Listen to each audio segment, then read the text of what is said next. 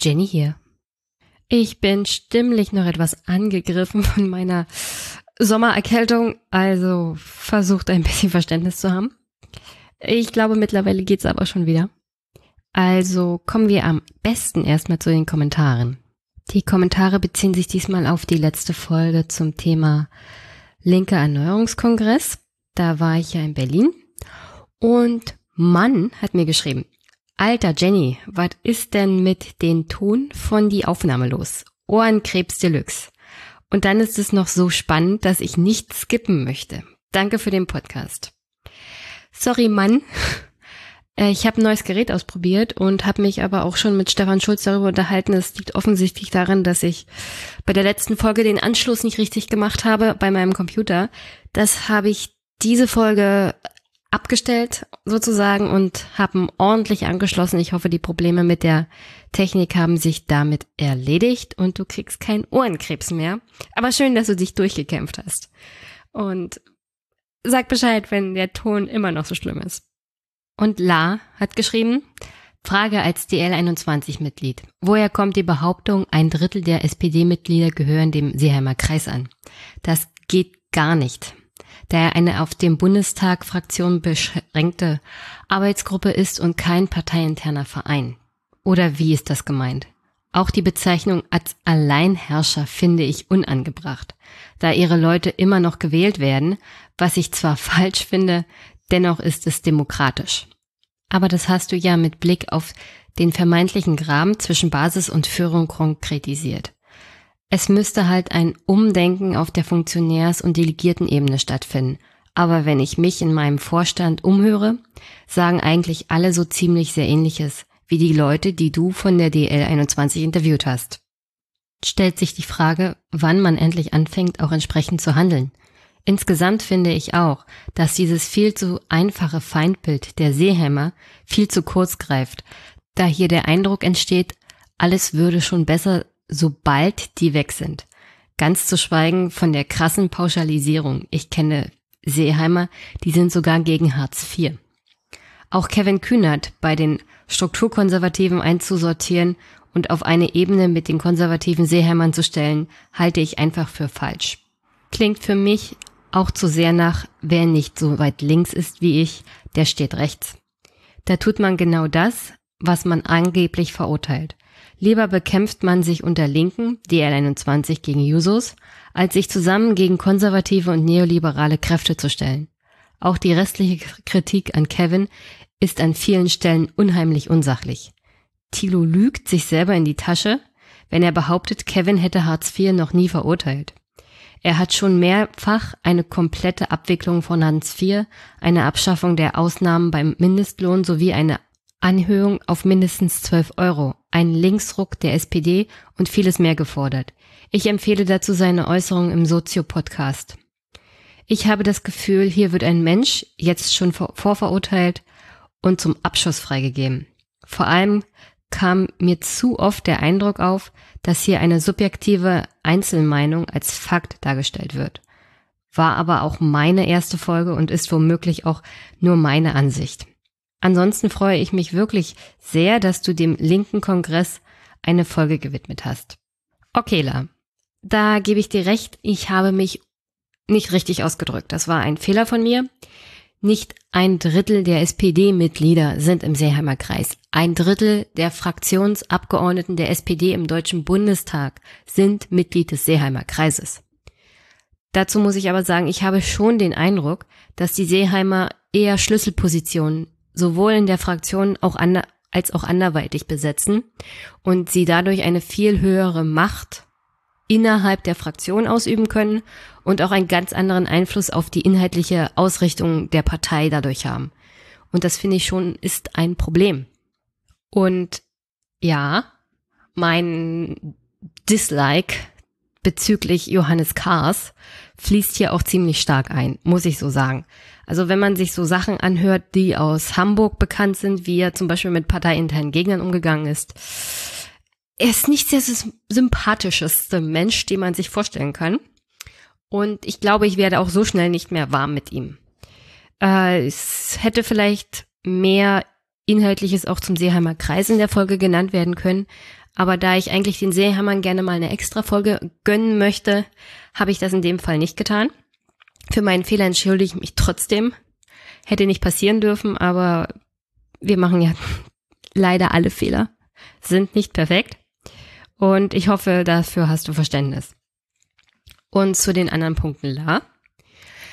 Ach, Kevin, ich hatte kein Problem mit Kevin, wenn ich das Gefühl hätte, dass er eine Haltung durch und durch vertritt. Ich meine, die Sache ist vor allem, er hat keine neuen Ideen. Das habe ich schon festgestellt, als er die Nogorgo-Kampagne in Berlin mit vorgestellt hat ähm, und verteidigt hat. Also das ist halt alles so ein bisschen altbacken. Ich sage nicht, dass er nicht links ist und dass er keine linken Ideen hat, aber die will er halt mit den alten Konzepten umsetzen. Zum Beispiel würde ich mich freuen, wenn die SPD mal auf den Zug aufspringen würde, die finanziellen Verteilungen zwischen Bund, Land und Kommunen neu, auf neue Füße zu stellen. Das heißt, den Kommunen direkt mehr Geld zuzuteilen. Das würde vor allem strukturschwachen Regionen oder abgehängten Regionen viel mehr helfen. Dann könnten die Kommunen selber entscheiden, in was investieren wir Geld, weil die Kommunen wissen so und so am besten, welche Probleme sie haben und wo das Geld am dringendsten gebraucht ist. Und kein Bürgermeister, Gemeindevorsteher oder Gemeindemitglied könnte sich leisten, da fehlerhaft Geld zu investieren. Weil die Bürger dann nämlich direkt auf der Matte stehen und dem Bürgermeister ihr, ihren Unmut kundtun. Das kenne ich selber aus der Stadtverordnetenversammlung. Wenn den Bürgern was nicht gefällt, sitzen sie in der nächsten Stadtverordnetenversammlung und dann geht's richtig ab. Und das ist leider im Bundestag nicht möglich. Es ist auch in den Landtagen nicht möglich.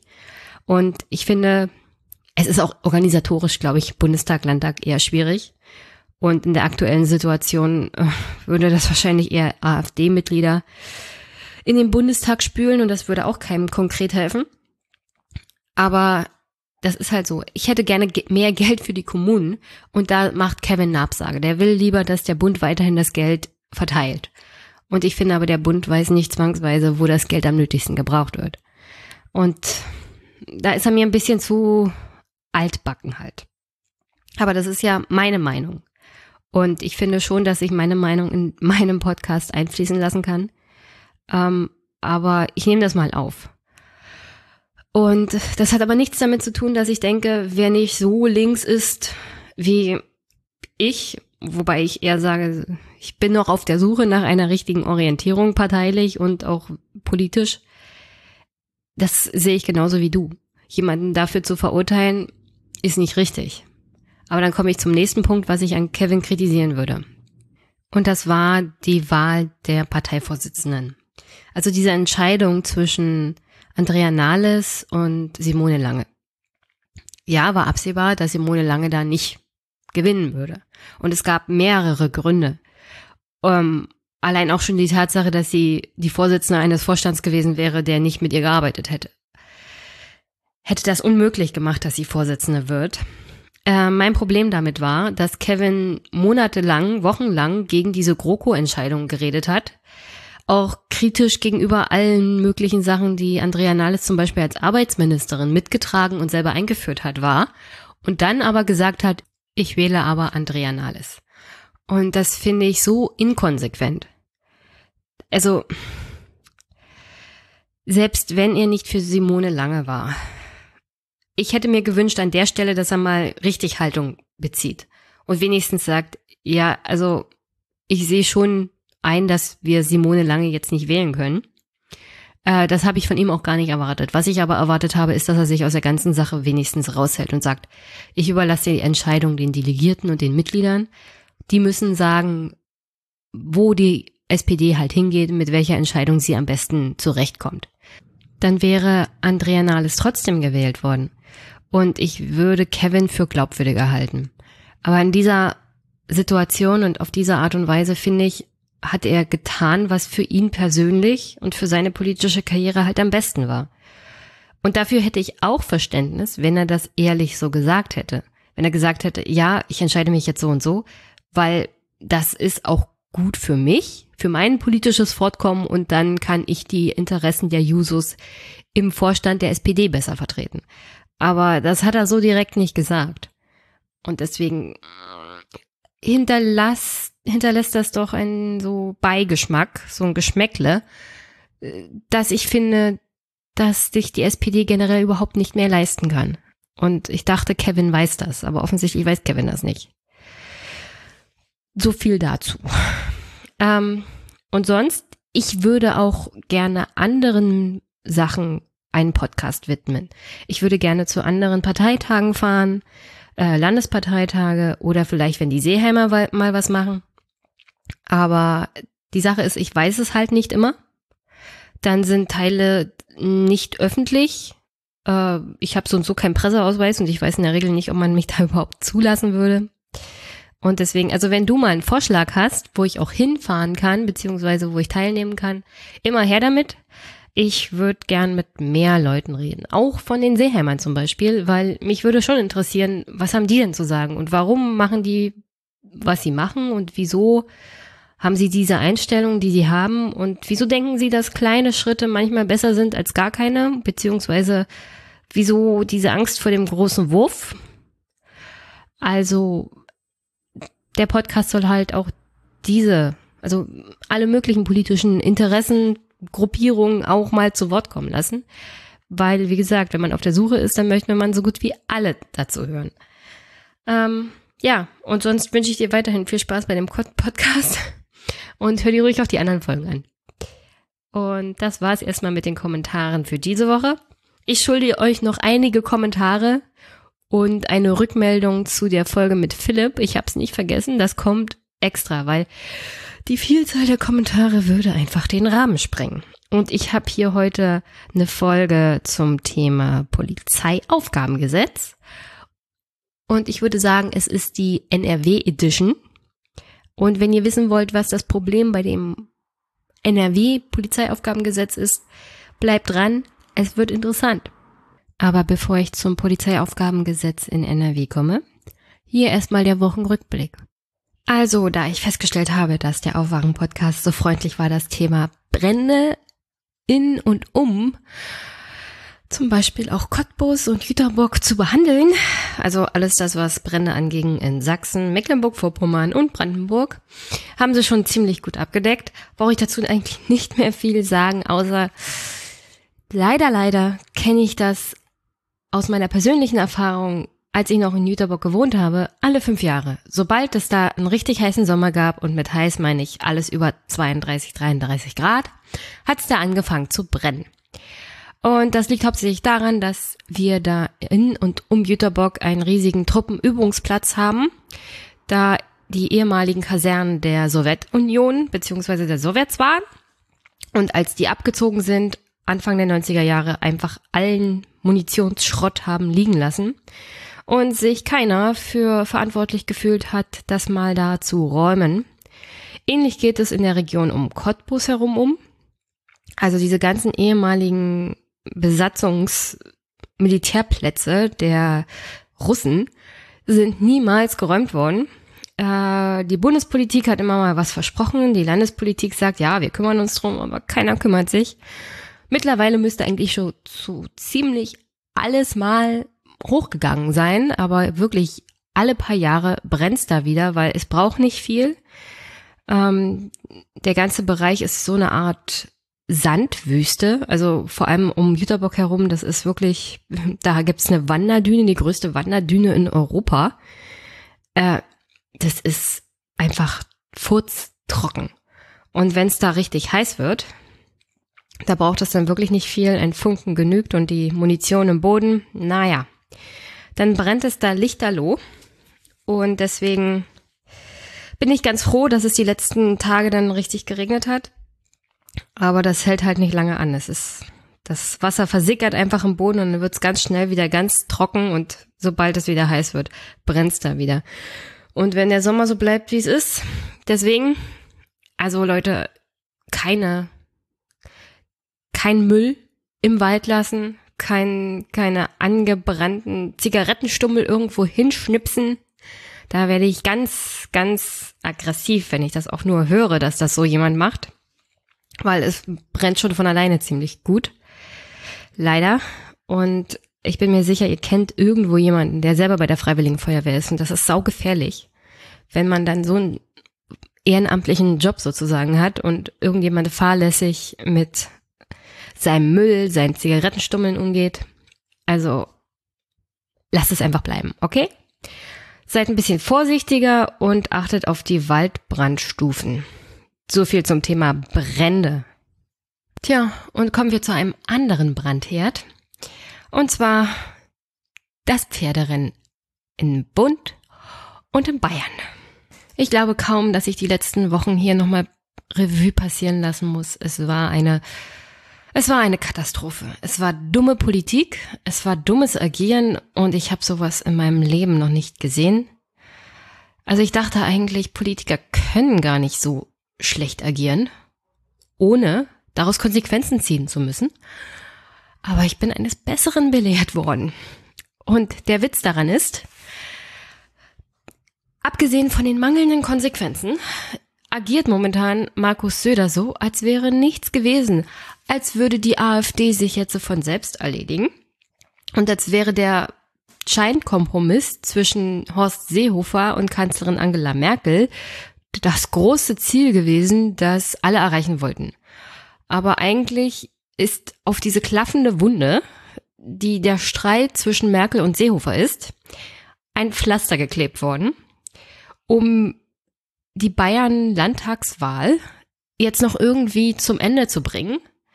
Und danach wird sie wieder aufreißen und noch schlimmer als je zuvor. Also wirklich schlimm, was da passiert ist. Wie gesagt, der eigentliche Streit zwischen Seehofer und Merkel ist bei weitem nicht entschieden. Da geht's um persönliche Probleme, die die beiden miteinander haben und die sie so schnell anscheinend nicht klären werden. Und das wird damit enden, dass einer von beiden gehen muss. Und wenn Merkel geht, haben wir Neuwahlen. Deswegen glaube ich eher, Seehofer ist demnächst fällig. Ich, ich würde sogar darauf wetten, dass er dieses Jahr noch gegangen wird. Das verhindert natürlich nicht, dass Markus Söder das für sich versucht zu interpretieren und behauptet, dass die CSU eine Asylwende geschafft hätte. Und ich zitiere mal, wir senden damit das Signal in die Welt, dass sich illegale Migration nicht mehr lohnt. Ähm, ich weiß immer noch nicht genau, was Seehofer da erreicht hat. Also ich kann es nicht genau verstehen. Äh, sein 63. Punkt von diesem Masterplan ist, damit ist er irgendwie nicht durchgekommen. Frau Merkel hat ihm jetzt die Aufgabe ge gegeben, selber mit Ländern wie Österreich und Italien zu verhandeln. Italien macht da komplett dicht jetzt. Die nehmen nicht mal mehr ihre eigenen italienischen Schiffe auf, die äh, gerettete Flüchtlinge aus dem Mittelmeer dabei haben. Und Österreich sagt, gut, wir nehmen auch keine zurück. Und damit wir dann auch später keine Probleme damit haben, machen wir einfach die Südgrenze zu Österreich dicht. Äh, was sich dann natürlich durchgängig durchziehen wird, so dass Orban demnächst der Türsteher Europas ist. Und da ist er ja in guter Gesellschaft mit unserem angehenden Diktator in der Türkei.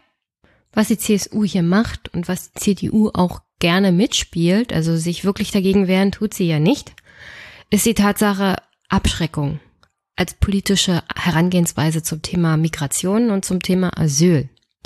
Und es gibt einfach keine realistische Debatte zu dem Thema, weil Asyl muss man gewähren. Es ist einfach menschlich, human, moralisch das Richtige. Und wenn man zum Thema Migration reden will, vor allem Migration vom afrikanischen Kontinent, man kann auch sagen, ja, das sind Wirtschaftsflüchtlinge, das sind Asylbewerber, die aus verschiedenen, nicht zwangsweise aus politischen oder aus Kriegs bedingten Gründen fliehen, sondern um ein besseres Leben zu haben. Und dann muss man darüber reden, wie, wie man an dieses Thema herangeht. Weil ich glaube schon, dass der einzig richtige Weg für dieses Problem die Verbesserung der, Verbesserung der Lebensverhältnisse, und zwar extreme Verbesserung der Lebensverhältnisse in Afrika selbst ist, sodass die Leute nicht von dort weg fliehen müssen. Aber die CDU, CSU haben sich jetzt geeinigt auf das komplette Thema ja Abschreckung. Also wer herkommt, wird zurückgeschickt oder zur Not in Lager gesteckt oder ertrinkt halt im Mittelmeer. Wir machen uns ja die Hände nicht schmutzig, das machen die Italiener und wenn es soweit ist, die Spanier oder die Griechen und die Türken. Wir sind ja da fein raus. Ähm, ja, ist keine Lösung und ist zutiefst abartig, aber wir haben bayerische Landtagswahl. Also ignorieren wir das jetzt einfach mal, oder was? Also was da in Berlin abgeht, fehlt mir jedes Verständnis für. Und mittlerweile fehlt nicht nur mir dieses Verständnis, sondern offenkundig auch den Wählern.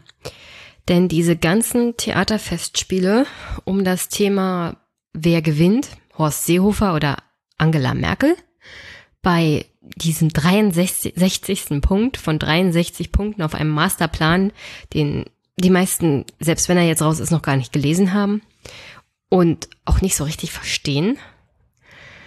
Ähm, also dieser Streit hat dazu geführt, dass mittlerweile die AfD bei, bei nach der aktuellen Umfrage auf 17 beziehungsweise 16 Prozent kommt. So in dem Dreh sind die letzten Umfragen. Und je nach Umfrageinstitut entweder gleichzieht mit der SPD oder kurz davor ist, mit ihr gleichzuziehen. Äh, wobei ich glaube, wenn jetzt Bundestagswahl wären, würde die SPD hinter der AfD landen. Und das verdanken wir alles Horst Seehofer und der CSU in Bayern. Herzlichen Dank dafür. Ähm, problematisch für die SPD ist vor allem, weil sie sich aus diesem ganzen Thema rausgehalten hat und ihr einzigster Beitrag bis kurz vor Schluss war eine Europaflagge auf dem Willy Brandt-Haus, was kein Beitrag war. Die CDU hat sich da, na sagen wir es mal so, Angela Merkel hat das gut gehandhabt. Also in der Situation so gut es halt ging. Sie hat dafür gesorgt, dass die Regierung zusammenbleibt. Sie hat einigermaßen nachgegeben, aber nicht wirklich. Und die Aufgabe, diese Politik jetzt umzusetzen, die Horst haben wollte, ist jetzt Horst Aufgabe. Daran wird er phänomenal scheitern. Und dieses Masterplanpapier ist alles nur kein Masterplan und im Endeffekt nur ein Stückchen Papier, aus dem er gar nichts machen kann. Denn alle, die sich nach der offiziellen Bekanntgabe dazu geäußert haben, und selbst Horst Seehofer musste das bekannt geben, äh, dieses Papier ist kein Plan der Koalition. Das heißt, ich habe es ja gesagt, alles, was an Politik durch die Regierung umgesetzt wird, muss auch durch den Koalitionsausschuss beziehungsweise durch das Kabinett abgestimmt und befürwortet werden. Und offensichtlich kriegt er dafür keine Mehrheit im Kabinett und schon gar nicht im Koalitionsausschuss. Das heißt, es ist ein Papier von Horst Seehofer, sein Masterplan, der zu überhaupt nichts Konkreten führen wird, weil keiner diesem Stückchen Papier zustimmen wird. Und jetzt müssen wir mal sehen, wie weit er das damit noch treiben kann. Im Großen und Ganzen ist er jetzt zahnloser Tiger. Angela Merkel hat die Regierung zusammengehalten und über kurz oder lang wird die CSU sich überlegen müssen, ihn zu ersetzen. Beziehungsweise, wenn es soweit kommt, wird die CDU sicherlich jemanden von der CDU als Innenminister haben wollen, um in Zukunft auf solche Situationen verzichten zu können. Aber um das Pferderennen zu komplementieren. Die letzte Umfrage besagt, wie gesagt, Folgendes. CDU, CSU kämen auf 30 Prozent, SPD 17, AfD 17, Grüne 12, FDP 9, Die Linke 9 und sonstige 6 Prozent. Das heißt, in dieser Konstellation würde auch die Große Koalition nicht mehr mehrheitsfähig im Bundestag sein. Es käme praktisch keine Regierung zustande unter vier Parteienbeteiligung. Minderheitenregierung ist natürlich immer möglich, aber wie gesagt, davor haben sie ja irgendwie alle Angst. Wie war noch die Wortwahl? Das würde zu instabiler Regierung führen und zu Chaos? Äh, ich glaube, mehr Chaos, als wir jetzt haben, geht schon kaum noch. Und bevor wir zum Zwischenstand des Pferderenns auf bayerischer Landesebene kommen, können wir uns ja gerne nochmal die Frage stellen, wie ist es überhaupt so weit gekommen? Naja, sowas kommt von sowas. Wenn eine konservative Partei wie die CSU die Rechten nachäfft, begibt sie sich damit in einen Unterbietungswettkampf, den sie von vornherein eigentlich als verloren abschreiben kann, aber sie macht es trotzdem. Denn erinnern wir doch mal, Kontingente beim Familiennachzug, das findet die AfD unnötig. Die will nämlich gar keinen Familiennachzug. Und deswegen hat die CSU da schon verloren. Aber machen wir weiter. Transitzentren an der deutschen Grenze. Die AfD fordert die Schließung des Brenners. Kriminalisierung von Seenotrettern. Die AfD hat schon Anzeige erstattet gegen verschiedene Seenotrettungsorganisationen und einzelne Teilnehmer der Seenotrettung wo immer die auf rechts gebürstete CSU meint, das Bauchgefühl der Wähler in der politischen Landschaft mit politischen Handeln untersetzen zu müssen. Die AfD ist mit wirklich einer drastischen, menschenverachtenden Haltung noch länger dabei und unterbietet das politische Handeln und die politischen Forderungen der CSU noch mehr. Da gibt's noch mehr menschenverachtende Haltung, da gibt's noch verachtendere politische Forderungen und deswegen diesen Wettkampf um die schlimmstmögliche abschreckende Politik kann die CSU einfach gar nicht gewinnen, weil die AfD da immer noch einen drunter setzt. Also man könnte sagen draufsetzt, aber ich sag mal drunter setzt, weil sie diese eigentlich moralische Grenze immer unterbieten kann und auch immer unterbieten wird. Und deswegen plakatiert sie ja auch bei dem Thema Asyl oder Integration oder alles das, was mit diesem Thema zu tun hat, mit Wir sind das Original. Und die CSU denkt, sie könnte da die Wähler zurückholen, indem sie so tut, als sei sie das Original bei dem Abschreckungs- und das meiste Law und Order Handeln bei diesem Thema darstellen kann, aber das sind sie halt nicht mehr, nicht in den Augen der Wähler der AfD. Und solange die AfD da immer noch einen drunter setzen kann, wird die CSU diese Leute auch nicht zurückholen. Und solange sie da keinen Wahlkampf entgegensetzt, wie sie ihn eigentlich schon hatte, und zwar die Konzentration auf andere Themen, solange wird sie da auch nichts gewinnen. Und das zeigen auch die aktuellen Umfragen. Wären jetzt Landtagswahlen, würde die CSU nur noch auf 38 Prozent kommen. Bei den letzten Landtagswahlen 2013 waren es 47,7 Prozent. Die SPD käme auf 12 Prozent. Bei den letzten Landtagswahlen waren es 20,6. FDP bei 6 Prozent. Ähm, damit wären sie wieder im Landtag drinne. Beim letzten Mal hatten sie den Einzug verpasst. Grüne 15 Prozent, ähm, die haben sich fast verdoppelt. Vorher waren es 8,6 Prozent. Linke drei Prozent schaffen wieder den Einzug ins, in den Landtag in Bayern nicht. Freie Wähler acht Prozent, vorher neun. Und AfD 14 Prozent, die sind das letzte Mal nicht angetreten. Und sonstige Parteien bei vier Prozent. Da waren es vorher 8,7 Prozent. Es ist vielleicht ganz gut, dass wir jetzt eine sitzungsfreie Zeit haben, beziehungsweise saure Gurkenzeit, Sommerpause, dass sich die Parteien mal auf sich besinnen, bestimmte Themen jetzt endlich mal sein lassen und vielleicht auch die CSU in Bayern zurück zu ihrem Groove findet.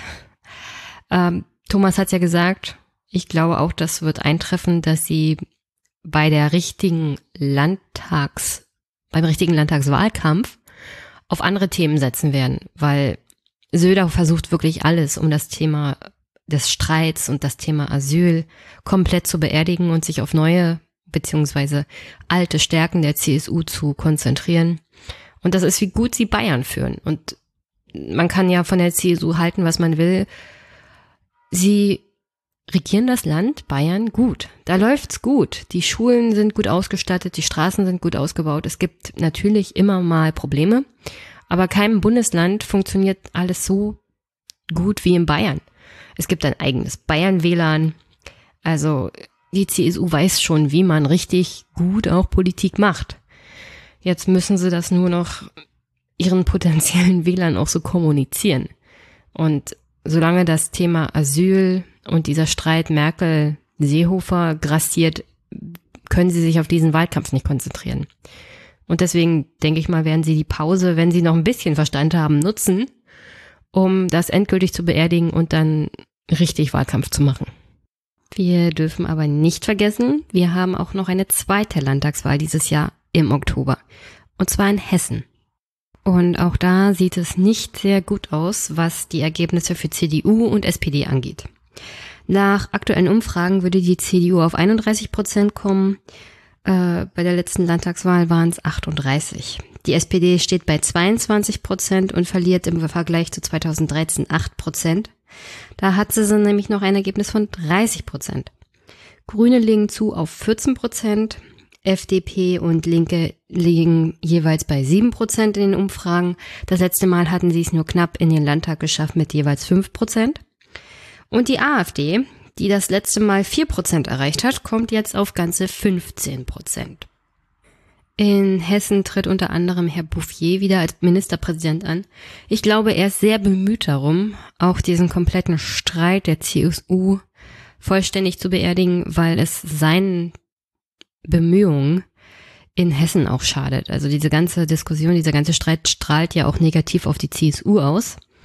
Und ich glaube, er hat wichtigere Themen, über die er gerne reden möchte, als das Problem Asyl oder dieses vorgeschobene Problem Asyl. Ähm, und deswegen war er, glaube ich, auch sehr bemüht, im Nachhinein das Ganze wieder auf normale Temperaturen zu fahren. Und ihm kann das alles, glaube ich, auch sehr ungelegen, was da in Berlin abgegangen ist. Beziehungsweise was Horst Seehofer da für eine Show abgezogen hat.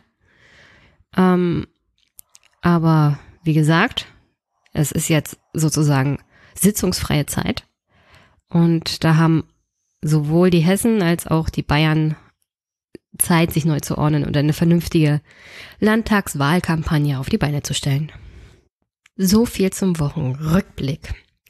Und jetzt, wie versprochen, geht's um das Polizeigesetz bzw. Polizeiaufgabengesetz in Nordrhein-Westfalen. Dieser Trend der Überarbeitung des Polizeigesetzes in den verschiedenen Bundesländern hat ja richtig angefangen in Bayern. Dieses neue Polizeiaufgabengesetz hat ja öffentlichen Druck bekommen, beziehungsweise öffentliche Gegenwehr, so dass die bayerische Landtagsfraktion der CSU mittlerweile gezwungen ist, das sozusagen zurückzunehmen und doch ein bisschen zu überarbeiten. Aber gucken wir uns doch mal an, welche Länder denn mittlerweile von diesem Virus der Überarbeitung des Polizeigesetzes betroffen sind und wie weit das teilweise schon ist und wo und wer in nächster Zeit besonders aufpassen muss. Da es hier und heute hauptsächlich um Nordrhein-Westfalen geht, habe ich mir die anderen Polizeigesetze noch nicht so richtig angeguckt. Es ist sozusagen die NRW Edition. Definitiv drauf gucken werde ich nochmal in Brandenburg, wenn es soweit ist. Das wird wahrscheinlich nicht vor Ende dieser Legislatur wirklich passieren. Ich denke mal, die Landesregierung wird es vielleicht auf den Weg bringen, aber mit den Linken ist ja so ein Polizeiaufgabengesetz, wie es zum Beispiel die CSU eingebracht hat in Bayern und wie es gerne die CDU in Brandenburg hätte, nicht zu machen. Das ist schon mal sehr gut.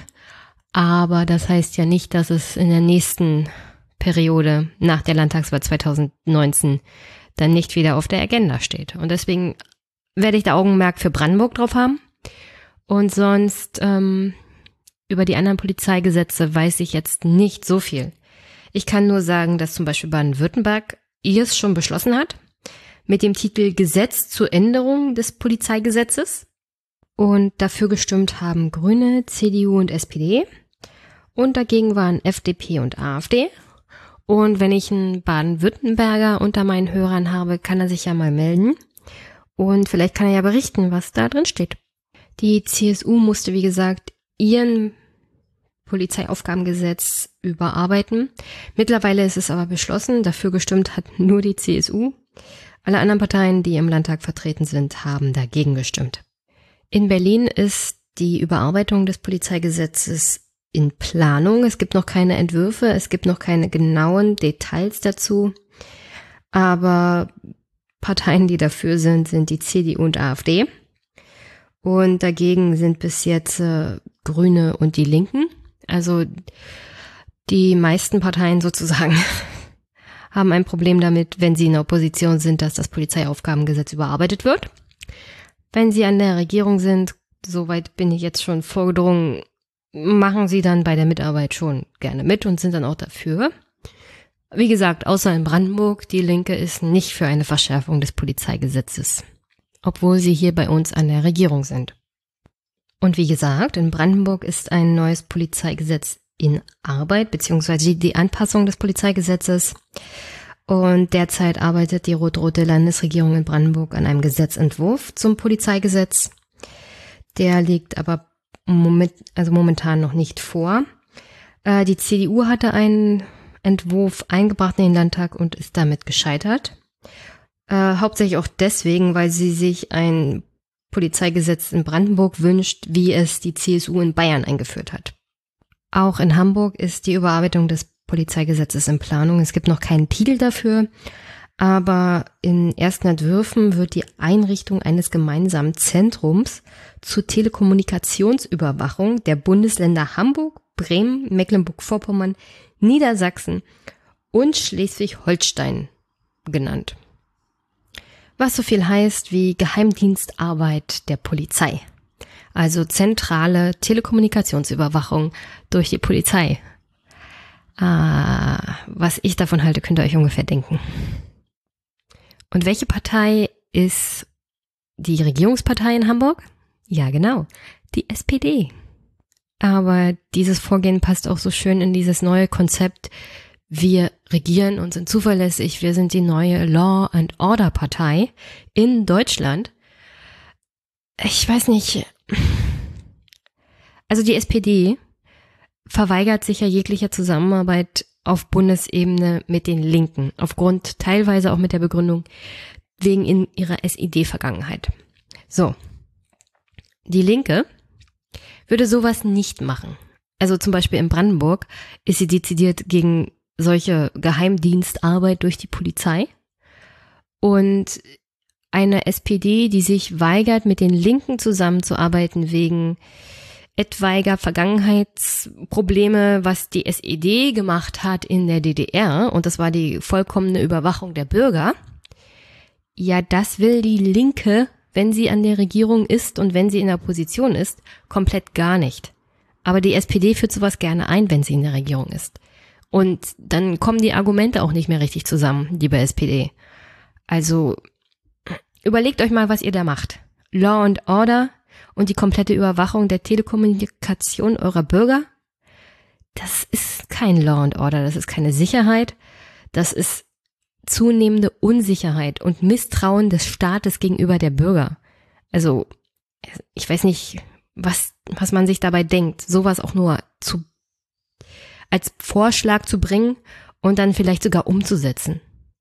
In Hessen wird an zwei Gesetzen gearbeitet. Das eine ist das Gesetz zur Neuausrichtung des Verfassungsschutzes in Hessen und das Hessische Gesetz über die öffentliche Sicherheit und Ordnung. Eingebracht wurde das unter anderem von CDU und Bündnis 90 Grünen. Die sind da, glaube ich, in der Regierungsverantwortung.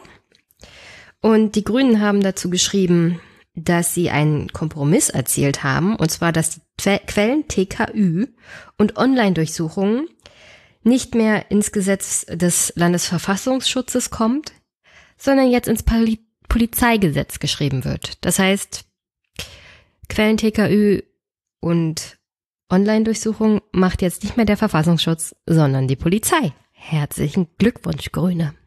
Aber ein Gutes hat das.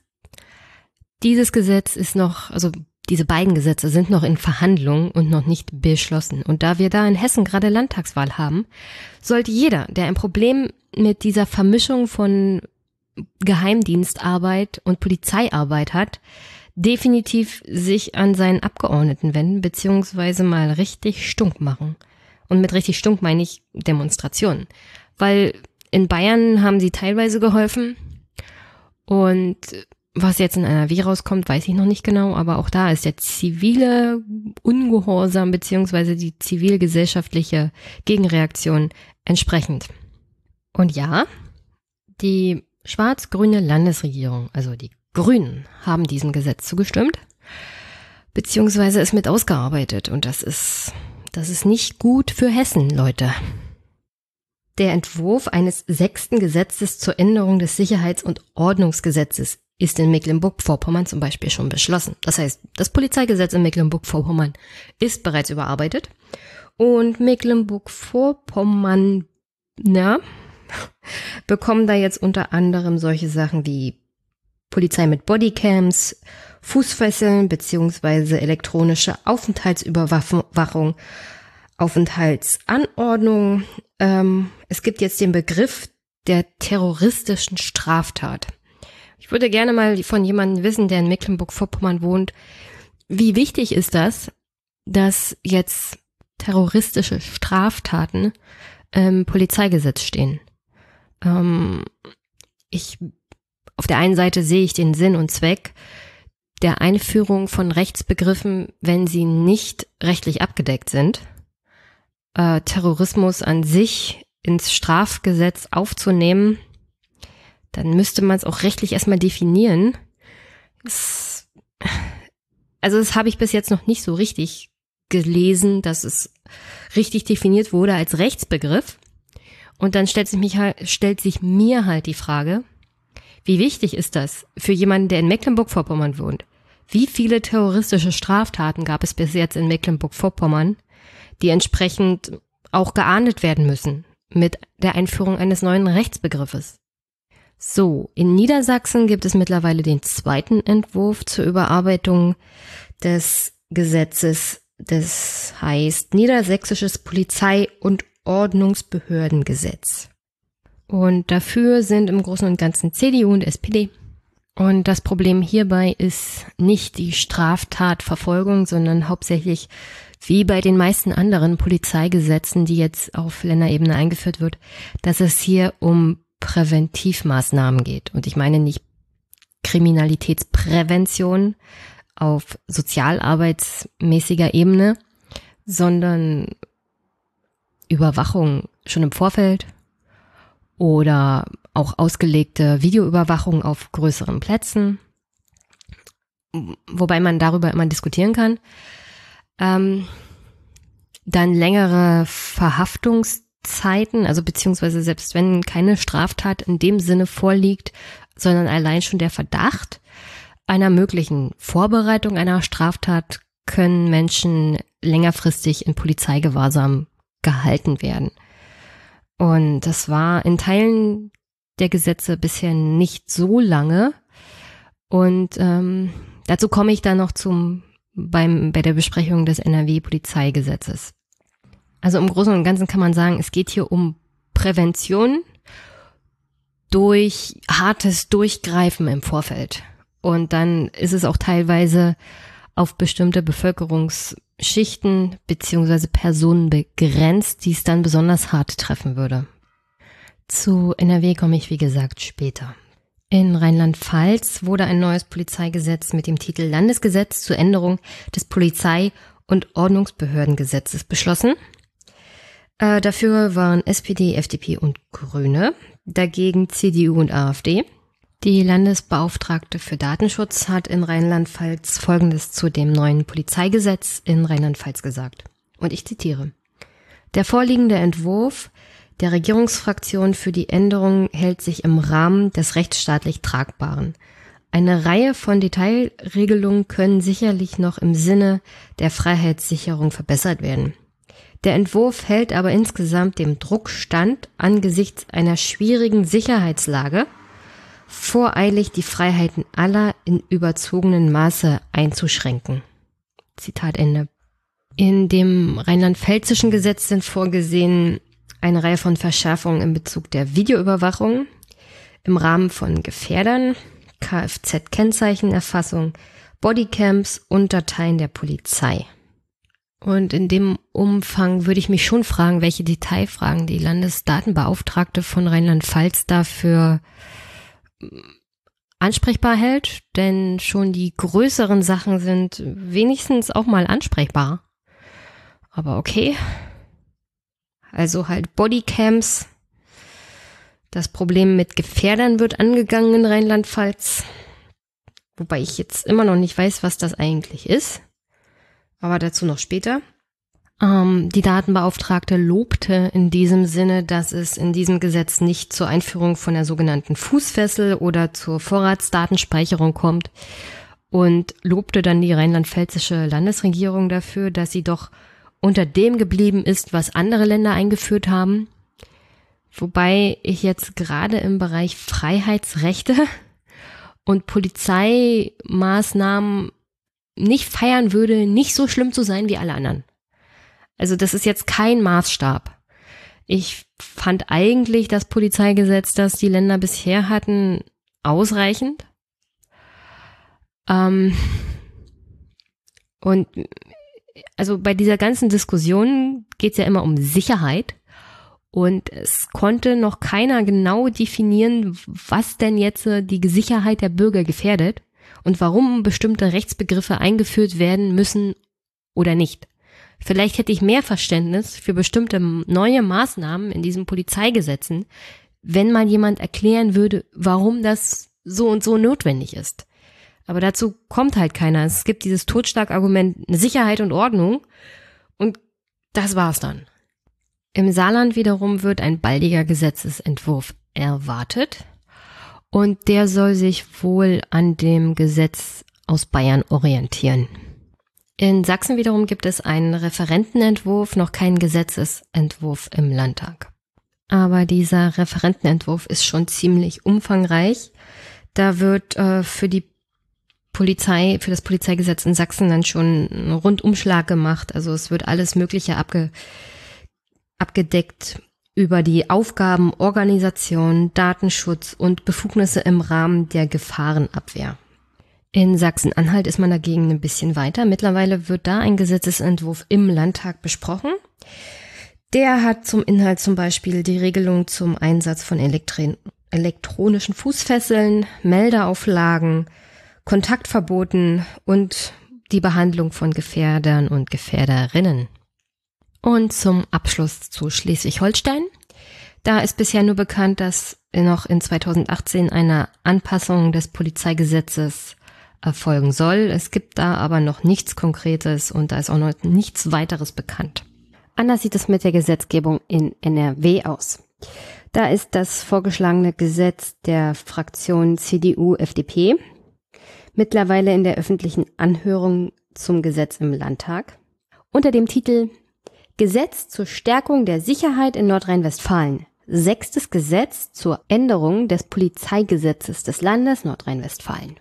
Wie gesagt, wurde es eingebracht von den Regierungsparteien CDU und FDP.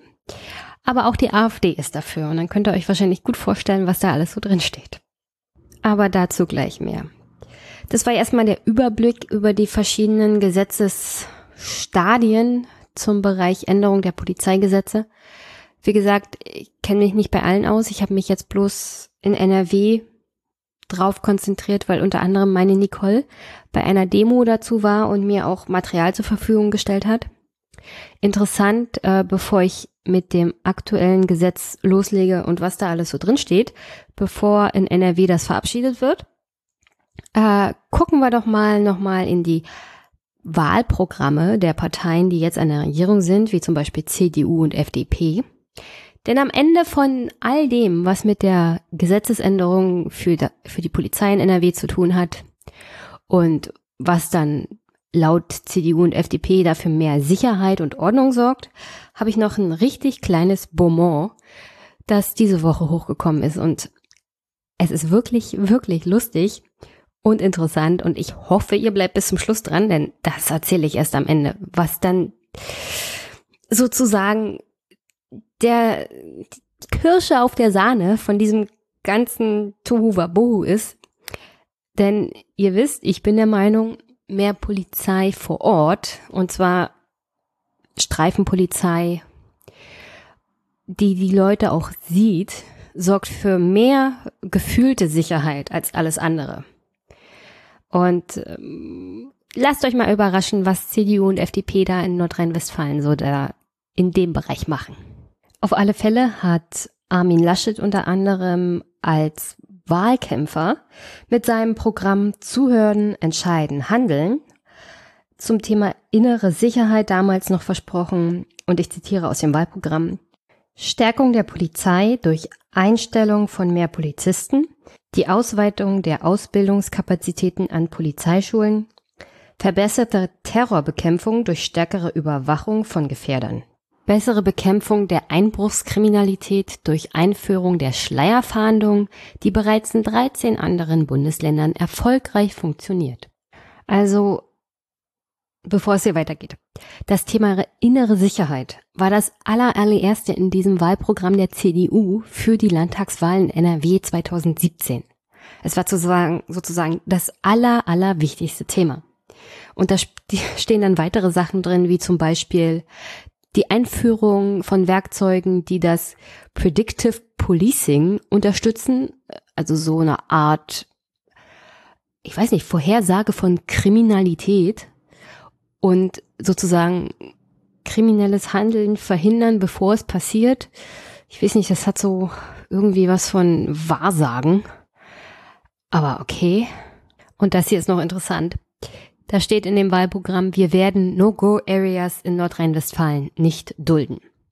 In manchen Großstädten unseres Landes haben sich Straßenzüge und Stadtteile zu Gegenden entwickelt, in die sich die Polizei nur noch in Mannschaftsstärke und Bürgerinnen und Bürger gar nicht mehr hineintrauen. Dort ist die Durchsetzung des Gewaltmonopols des Staates akut gefährdet.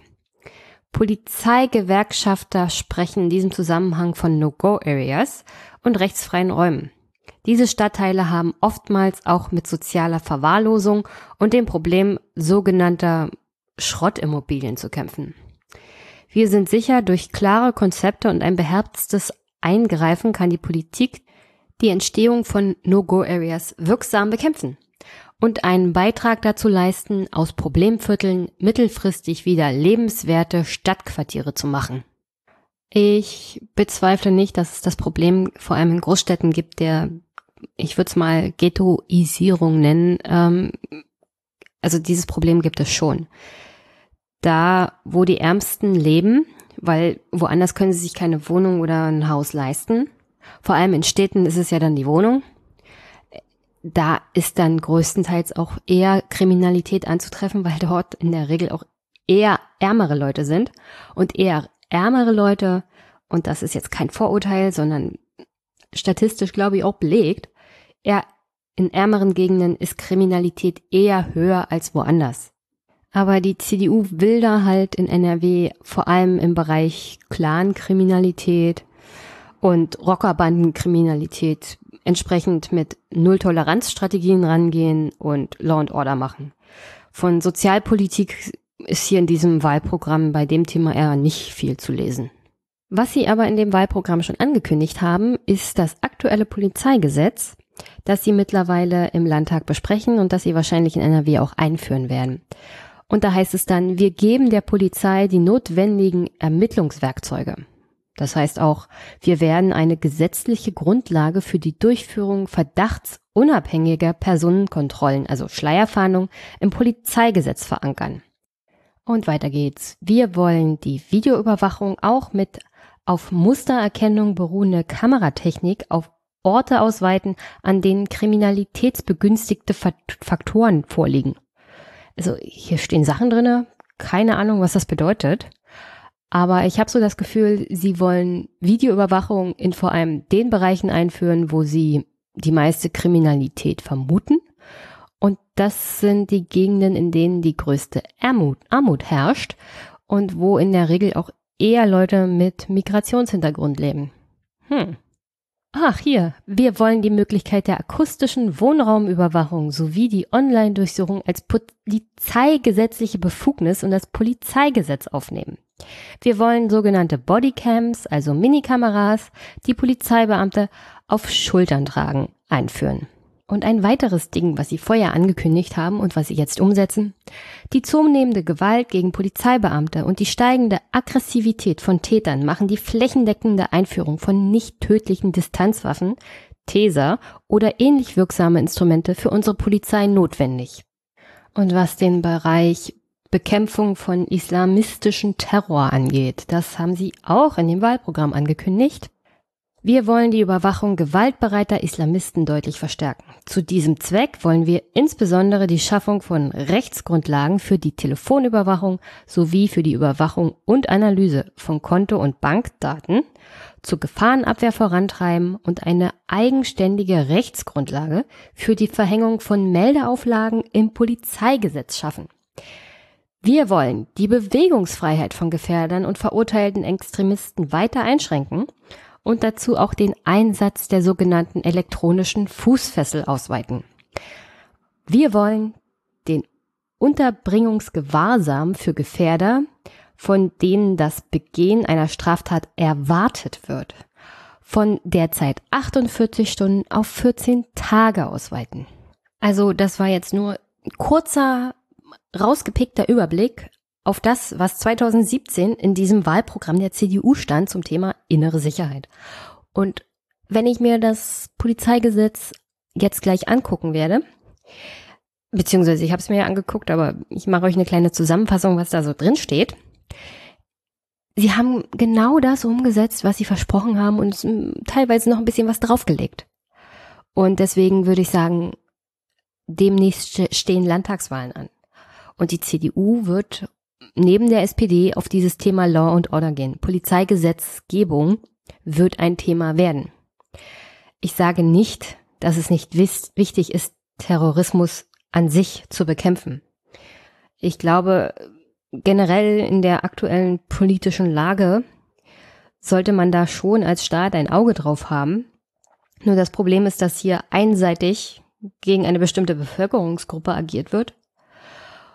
Und es greift halt Bürgerrechte generell an. Also wir sind davon alle betroffen. Und das ist, also im Vergleich zu allem anderen ist das wie mit, ich weiß nicht, mit Kanonen auf Spatzen schießen teilweise. Und also diese Grundrechtseingriffe stehen im keinen Verhältnis zu dem Ergebnis, was dabei rumkommt. Weil ich bezweifle ganz stark, dass auch nur eine terroristische Tat dadurch verhindert wird. Jedenfalls nicht durch diese Maßnahmen, die der Polizei mehr Aufgaben geben. Im Vergleich dazu muss ich die FDP NRW hier an dieser Stelle loben, weil deren erstes Thema war tatsächlich Bildung. Also in einem Wahlprogramm kann man gut ablesen, welche Prioritäten eine Partei setzt. Und wenn das erste Thema Bildung ist, dann ist hier ein Lob fällig, vor allem für die FDP. Das ziehe ich dann nachher wahrscheinlich zurück, weil sie ja das Ganze zum Thema Polizeigesetz mit der CDU NRW mitmacht. Aber wenigstens in ihrem Wahlprogramm hat sie die richtigen Akzente gesetzt. Und wenn ich mir das Thema innere Sicherheit bei der FDP angucke, dann steht da vor allem als allererstes Mal mehr Polizeipräsenz vor Ort, mehr Personal, den beruflichen Einstieg bei der Polizei auch erleichtern, beziehungsweise für andere Bildungsschichten wie zum Beispiel Realschüler und Realschülerinnen ermöglichen. Ich wusste gar nicht, dass das bisher gar nicht möglich war in NRW. Dann geht es darum, die Arbeit der Polizei zu entbürokratisieren, also weniger, weniger Papierarbeit für die Polizisten, sondern dass das umgelagert wird und das machen sie ja momentan auch, äh, dass die Sachbearbeiter die Papierarbeit machen und die Polizisten dann sozusagen auf der Straße sind. Auf der anderen Seite versprechen sie dann aber auch die Einführung von Tesern beziehungsweise die Prüfung der Einführung von Tesern. Und sie nehmen wieder das Thema auf, dass es zu viele rechtsfreie Räume und No-Go-Areas in NRW gibt. Wie gesagt, ich bezweifle nicht, dass es da Probleme gibt. Und ich glaube auch, dass es bestimmte Orte gibt, wo sich ein Polizist oder zwei Polizisten alleine nicht unbedingt hintrauen. Aber die Lösung kann halt nicht sein, härtere Gesetze, weil das hilft in dem Fall dann auch nicht. Die Lösung ist allerhöchstens mehr Polizei vor Ort. Aber okay, das haben sie ja immerhin schon vorher versprochen. Und was ja auch ist mir schon bei dem CDU-Wahlprogramm aufgefallen. Also hier wird deutlich geschrieben, man müsse Linksextremismus stärker bekämpfen. Ähm, ich habe nicht wirklich das Gefühl, dass der Staat nichts gegen Linksextremismus tut. Ich finde, wenn wir zum Thema Extremismus politisch reden, dann sollten wir es auch so bezeichnen. Extremismus. Es sollte da überhaupt keine Unterscheidungen mehr geben. Links, rechts, oben, unten, ist mir egal. Nennt es einfach Extremismus oder staatsgefährdend und dann ist diese Diskussion vorbei. Und dann müssen wir auch nicht immer dezidiert, zum Beispiel wie die FDP das macht, dick schreiben, linksextremistische Straftaten. Ist ja nicht so, dass sie hier nicht auch die Bekämpfung von rechtsextremistischen Straftaten fordern. Aber wie gesagt, das ist dieses Framing wieder, diese, diese Wortwahl halt. Nennt es einfach extremistische Straftaten und dann war's das. Aber das wäre wieder ein anderes Thema, über das ich mich, glaube ich, auch eine Weile aufregen könnte. Ähm, warum ich jetzt die Wahlprogramme teilweise vorgelesen habe oder wenigstens Auszüge daraus. Diese Wahlprogramme sind aus dem Jahr 2017 und wie gesagt, es stehen Landtagswahlen vor allem in Ostdeutschland an. Es kommen Landtagswahlen in Bayern und Hessen dieses Jahr. Und es lohnt sich wirklich, vorher mal in diese Wahlprogramme reinzugucken. Denn offensichtlich fangen die Parteien an, ihre Wahlprogramme umzusetzen. Nicht zwangsweise in allen Bereichen, aber im Bereich Sicherheit offensichtlich dezidiert. Und das hat oftmals zur Folge, dass Bürgerrechte, Freiheitsrechte halt eingeschränkt werden. Und deswegen lohnt es sich, umso mehr mal nachzufragen. Vor allem dann, wenn Abgeordnete und Wahlkandidaten mal vor Ort sind und dass man sie mal fragen kann, was ist denn das? Die meisten sind auch bei Facebook oder Twitter zu finden. Und wenn sie darauf nicht antworten wollen, kann man das immer mal auch kritisch hinterfragen. Aber wie gesagt, Wahlprogramme teilweise wenigstens mal zu überfliegen und dann vielleicht ein Thema mal genauer zu lesen, wenn es interessant für einen ist, lohnt sich mittlerweile doch schon sehr. So, und jetzt an dieser Stelle eine Übersicht über die geplanten Änderungen Polizeiaufgabengesetz NRW. Erstmal zur Einführung der Begriffe der sogenannten drohenden terroristischen Gefahr. Ein Kern des neuen Polizeigesetzes ist die Einführung von zwei neuen Rechtsbegriffen. Einmal die drohende Gefahr und dann die drohende terroristische Gefahr. Zum Thema drohende Gefahr. Also bislang war das für das Tätigwerden der Polizei erforderlich, dass eine konkrete Gefahr vorliegt. Also eine konkrete Situation, in der eine Rechtsverletzung hinreichend wahrscheinlich ist. Aber auf Grundlage des vorliegenden Entwurfs soll stattdessen, so jedenfalls die Gesetzesbegründung, für eine polizeiliche Maßnahme nur noch erforderlich sein, dass in Klammern im Einzelfall hinsichtlich einer Person bestimmte Tatsachen die Annahme rechtfertigen, dass die Person innerhalb eines absehbaren Zeitraums auf eine zumindest ihrer Art nach konkretisierte Weise eine Straftat von erheblicher Bedeutung begehen wird. Und was in diesem Fall hier ziemlich kompliziert klingt, bedeutet eigentlich Folgendes. Ist bislang das Vorliegen einer Gefahr erforderlich, reicht es in Zukunft aus, dass die Gefahr einer Gefahr besteht. Also wir sind hier dezidiert im Bereich Minority Report. Also es könnte sein, dass eine Gefahr von einer Person ausgeht und das reicht schon aus, dass die Polizei in Zukunft tätig werden kann. Jedenfalls nach diesem Gesetzesentwurf in NRW. Und aufgrund dieser eher konturlosen Begriffsbenennung einer sozusagen drohenden Gefahr darf nach diesem Gesetzesentwurf der Landesregierung dann auch die Polizei in Zukunft unter anderem Folgendes tun. Personen inhaftieren, Menschen mittels Aufenthaltsverboten und Geboten befehlen, einen Ort nicht zu verlassen oder nicht aufzusuchen. Personen verbieten, andere Personen zu kontaktieren und den Aufenthalt einer Person zu überwachen. Problematisch bei dem Ganzen ist auch Folgendes. Also aufgrund dieser wirklich Unbestimmtheit, dieser nebligen Formulierung wird hier vermischt und zwar ganz stark die Aufgabenbereiche der Polizei und des Verfassungsschutzes beziehungsweise Geheimdienstes auf Landesebene. Das geht so teilweise ineinander über. Die Polizei ähm, nimmt Aufgaben geheimdienstlicher Art und Weise wahr. Und da sind wir in einem Bereich der Spekulation und der Interpretation, weil jeder, der aus dem Muster fällt oder aus dem Raster nicht ganz Mainstream ist, könnte Opfer von diesen polizeilichen Maßnahmen werden. Und ich, ich weiß nicht, wie dezidiert das also geregelt ist.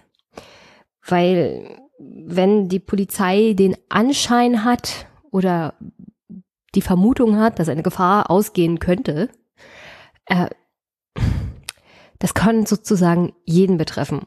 Und der Umfang des Eingriffs auf die Freiheitsrechte jedes einzelnen Menschen, der davon betroffen ist, ist wirklich beängstigend.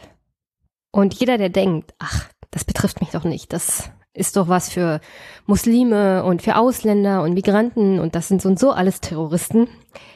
Also wirklich, in diesem Bereich, es droht eine Gefahr, es könnte eine Gefahr drohen und jeder, der aus der Rolle fällt, das betrifft unter anderem politische Aktivisten, Fußballfans, Gewerkschafter, Wohnungslose, Mitglieder zivilgesellschaftlicher Initiativen oder Menschen mit anderem Glauben und anderer Hautfarbe. Also nichts mit, es betrifft ja nur die anderen. Es kann im Großen und Ganzen jeden betreffen.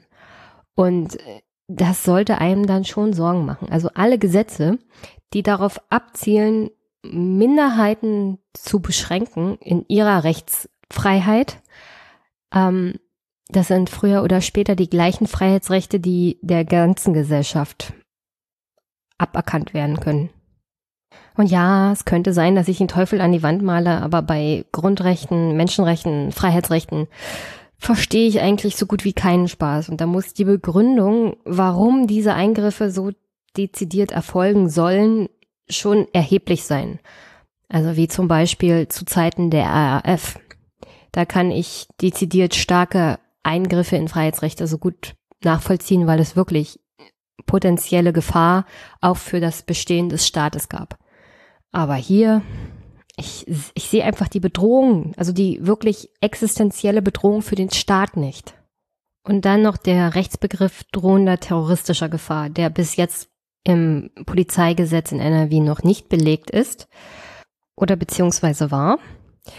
Ähm, ich muss sagen, jedes Mal, wenn der Begriff Terrorismus fällt, dann fallen auch ohne Hemmung alle möglichen grundrechtlichen Schranken. Also unter dem Begriff kann man so gut wie alles durchbringen momentan. Also es heißt Sicherheit vor Terrorismus, ja klar. Da könnt ihr einfach alles machen. Vor allem als Landes- und Bundesregierung. Und das ist schon, das ist schon erschreckend.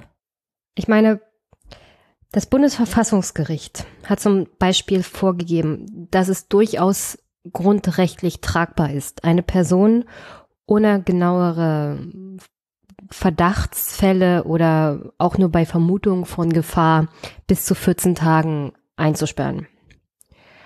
Ähm, das ist vor allem im Bereich Terrorismusabwehr auch vom Bundesverfassungsgericht schon so entschieden worden. Und ich würde sagen, ist vielleicht unter Einfluss auch eher der aktuellen politischen und so gesellschaftlichen Diskussion entstanden, so ein Urteil.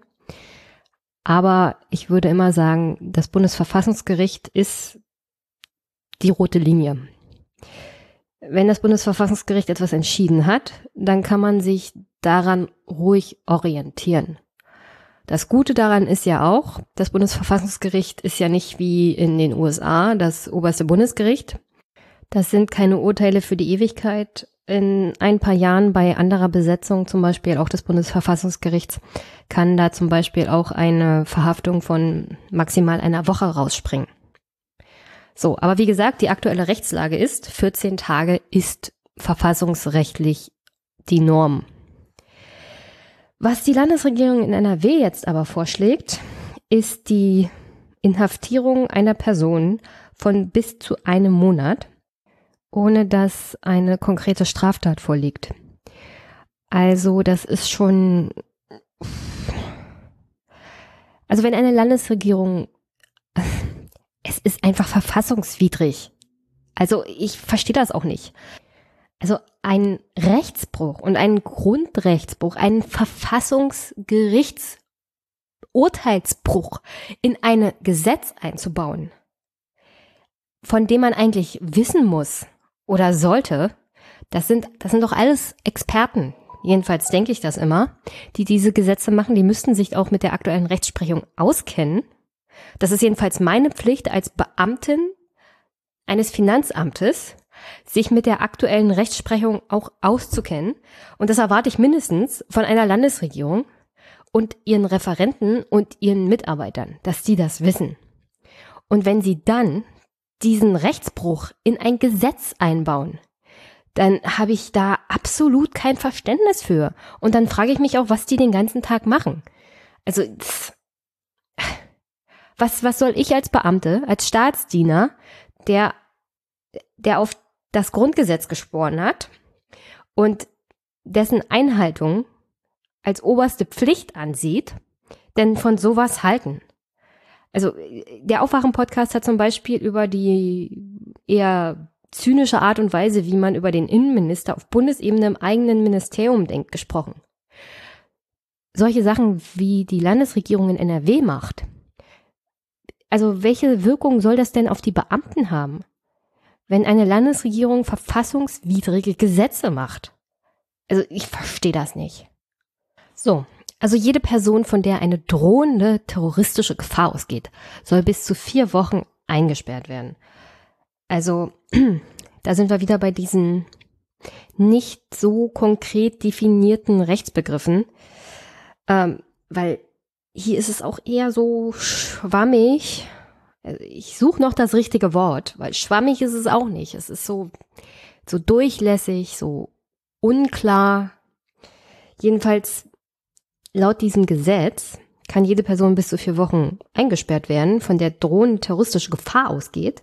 Und das soll jede drohende Gefahr sein, die geeignet und bestimmt ist, die Bevölkerung auf erhebliche Weise einzuschüchtern oder eine Behörde, eine nationale oder internationale Organisation oder ein Organ der Meinungsäußerung rechtswidrig mit Gewalt oder durch Drohung mit Gewalt zu nötigen oder die politischen, verfassungsrechtlichen, wirtschaftlichen oder sozialen Grundstrukturen eines Staates, eines Landes, einer nationalen oder einer internationalen Organisation zu beseitigen oder erheblich zu beeinträchtigen. Und hier ist die Krux bei der Sache. Und zwar, es ist ja drohende terroristische Gefahr. Also es reicht die Gefahr einer Gefahr. Und bei der Gefahr einer Gefahr reicht es aus, dass eins dieser Merkmale erfüllt ist. Und es ist nicht genau klar, was unter diese Sachen alles fällt. Weil darunter kann tatsächlich alles Mögliche fallen. Darunter kann zum Beispiel auch Erpressung fallen. Und weil es halt nicht so ganz klar ist, was überhaupt Terrorismus ist und was drohender Terrorismus ist, ist das ein ziemlich weites Feld, unter dem sozusagen sehr viele schlechte Sachen gemacht werden können mit allen möglichen Personen in diesem Staat. Beziehungsweise in diesem Fall im Land NRW. Und ist, wie gesagt, eins dieser Merkmale im Bereich drohende terroristische Gefahr erfüllt, kann die Polizei Folgendes tun. Man kann verhaftet werden für bis zu vier Wochen. Man kann elektronisch überwacht werden. Man kann mit einer Fußfessel belegt werden. Man kann eine Auflage bekommen, wo man zu sein hat, mit wem man zu reden hat, welche Orte man nicht aufzusuchen hat. Ähm, es ist eine permanente telefonische Überwachung und Online-Durchsuchung wahrscheinlich. Und das ist, das ist der gläserne Bürger. Und ich habe mir eigentlich immer den gläsernen Staat gewünscht. Aber der Staat macht aus allen Bürgern gläserne Bürger mit diesem Vorgehen. Also jeden, jeden kann das wirklich treffen. So, dann ein anderer Kritikpunkt in diesem Gesetz. Und zwar die Schleierverhandlung mit Anhalte- und Sichtkontrollen, was mm, zu der vermehrten, naja, Problematik des Racial Profiling führen könnte. Und mit könnte meine ich wird. Und das Problem daran ist hauptsächlich, dass dieses Gesetz eigentlich dezidiert zur Bekämpfung von sozusagen islamistischem Terror ausgelegt ist. Also aufgrund der letzten Jahre und aufgrund der Panik in der Bevölkerung bei diesem Thema auch, ist dieses Gesetz auch dezidiert darauf ausgelegt. Es macht es nicht so klar deutlich, aber der Einsatz der Polizei wird sich vermehrt gegen Personen eher dunklere Hautfarbe wenden und im Endeffekt wird es eher muslimische Mitbürger betreffen als alle anderen. Und festgehalten ist das im Paragraph 12a des Polizeigesetzes, das NRW hier einführen möchte. Ähm, dabei geht es um die sogenannte strategische Fahndung. Und die öffnet halt dieser Diskriminierung durch die Polizei auch Tür und Tor. Und dabei möchte ich nochmal betonen, es gibt Probleme in der Polizei, auch mit Rassismus. Aber wenn der oberste Dienstherr, und das ist hier die Landesregierung, es einem so einfach machen, dann liegt die Verantwortung halt auch beim obersten Dienstherrn. Und eine Vertreterin, Maria Scharlau von Amnesty International, hat sich dazu geäußert. Und sie meint dazu, dass die Polizei mit dieser Vorschrift mittelbar dazu aufgefordert wird, Menschen zu kontrollieren, die so aussehen, als könnten sie sich illegal in Deutschland aufhalten. Die Kontrollmaßnahmen werden also in der Regel Menschen treffen, die einen Migrationshintergrund haben und nicht typisch deutsch aussehen. Ähnlich problematisch äußert sich dazu übrigens auch Professor äh, Gusi, ich hoffe, ich habe das richtig ausgesprochen, von der Universität Bielefeld, ähm, der auch in vor allem 12a ein verfassungsrechtliches Problem sieht, weil wir haben ja Artikel 1 und 3 Grundgesetz, äh, die Würde des Menschen ist unantastbar und Gleichheit aller vor dem Gesetz zum Beispiel auch. Und das wird hier dezidiert ausgehebelt. Denn wenn Personen aufgrund ihrer äußerlichen Merkmale vermehrt das Ziel von polizeilichen Maßnahmen werden, dann ist Artikel 3 Grundgesetz doch schon stark angegriffen. Denn sie werden nicht behandelt wie alle anderen. Also es gibt keine Gleichbehandlung im Auge der Exekutive in diesem Fall. Und das ist schon ein schwerer, schwerer Eingriff des Staates, nicht nur gegenüber den Bürgern, sondern auch allen anderen Menschen, die sich in Deutschland beziehungsweise in diesem Fall in NRW aufhalten. Worum geht's genau in dem 12a? Also, laut diesem Gesetzesentwurf für das Polizeigesetz in NRW führt 12a die Möglichkeit einer strategischen Fahndung ein, also verdachts- und verhaltensunabhängiger Identitätsfeststellungen in vorher bestimmten Gebieten ein.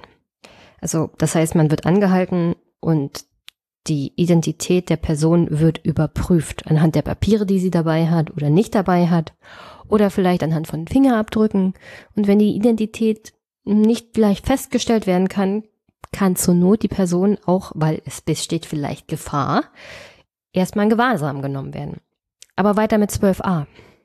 Wie gesagt, kann diese Maßnahme auf ein bestimmtes Gebiet begrenzt werden und kann für bis zu 28 Tage angeordnet werden. Das heißt, es gibt eine Stadt A oder es gibt einen Stadtteil B in dieser Stadt A und die Polizei beziehungsweise Landesregierung oder Polizeidirektion oder wer auch immer ordnet eine Identitätsüberprüfung aller Personen in diesem Bereich an.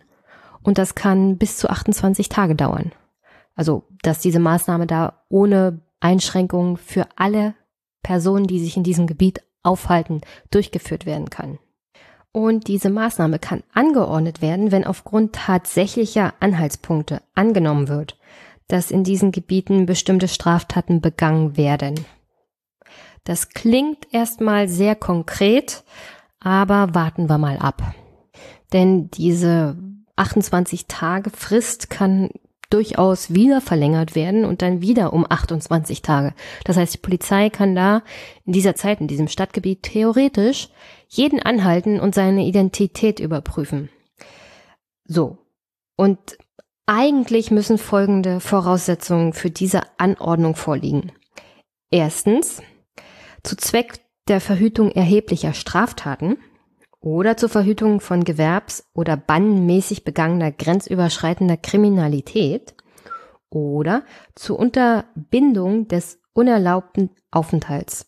Also das betrifft in diesem Fall wahrscheinlich eher Flüchtlinge oder Menschen mit Migrationshintergrund, welche Voraussetzungen auch immer da erfüllt werden müssen. Weil, wie gesagt, wir erinnern uns an drohende Gefahr und drohende terroristische Gefahr. Die Landesregierung kann ja bestimmte Personen einen bestimmten Aufenthalt untersagen. Also nach diesem Gesetzesentwurf muss schon ein konkreter Anhaltspunkt vorliegen. Also es müssen auch Straftaten in den Gebieten, in denen die Identitätskontrolle durchgeführt wird, vorliegen bzw. durchgeführt werden. Das heißt, da muss schon mindestens ein Ermittlungserfolg der Polizei vorliegen. Da reicht dann nicht allein der Verdachtsfall. Und das ist deswegen auch notwendig, weil dieser Eingriff in die Rechte der Bürgerinnen und Menschen vor Ort schon ziemlich stark ist, weil es kann wirklich jeder von der Polizei angehalten werden und kontrolliert werden. Und das schränkt die Bewegungsfreiheit und die Freiheitsrechte der Bürger in einem Maß ein, dass ich mir eigentlich als in Gesetzesform gegossen in Deutschland nicht hätte vorstellen können.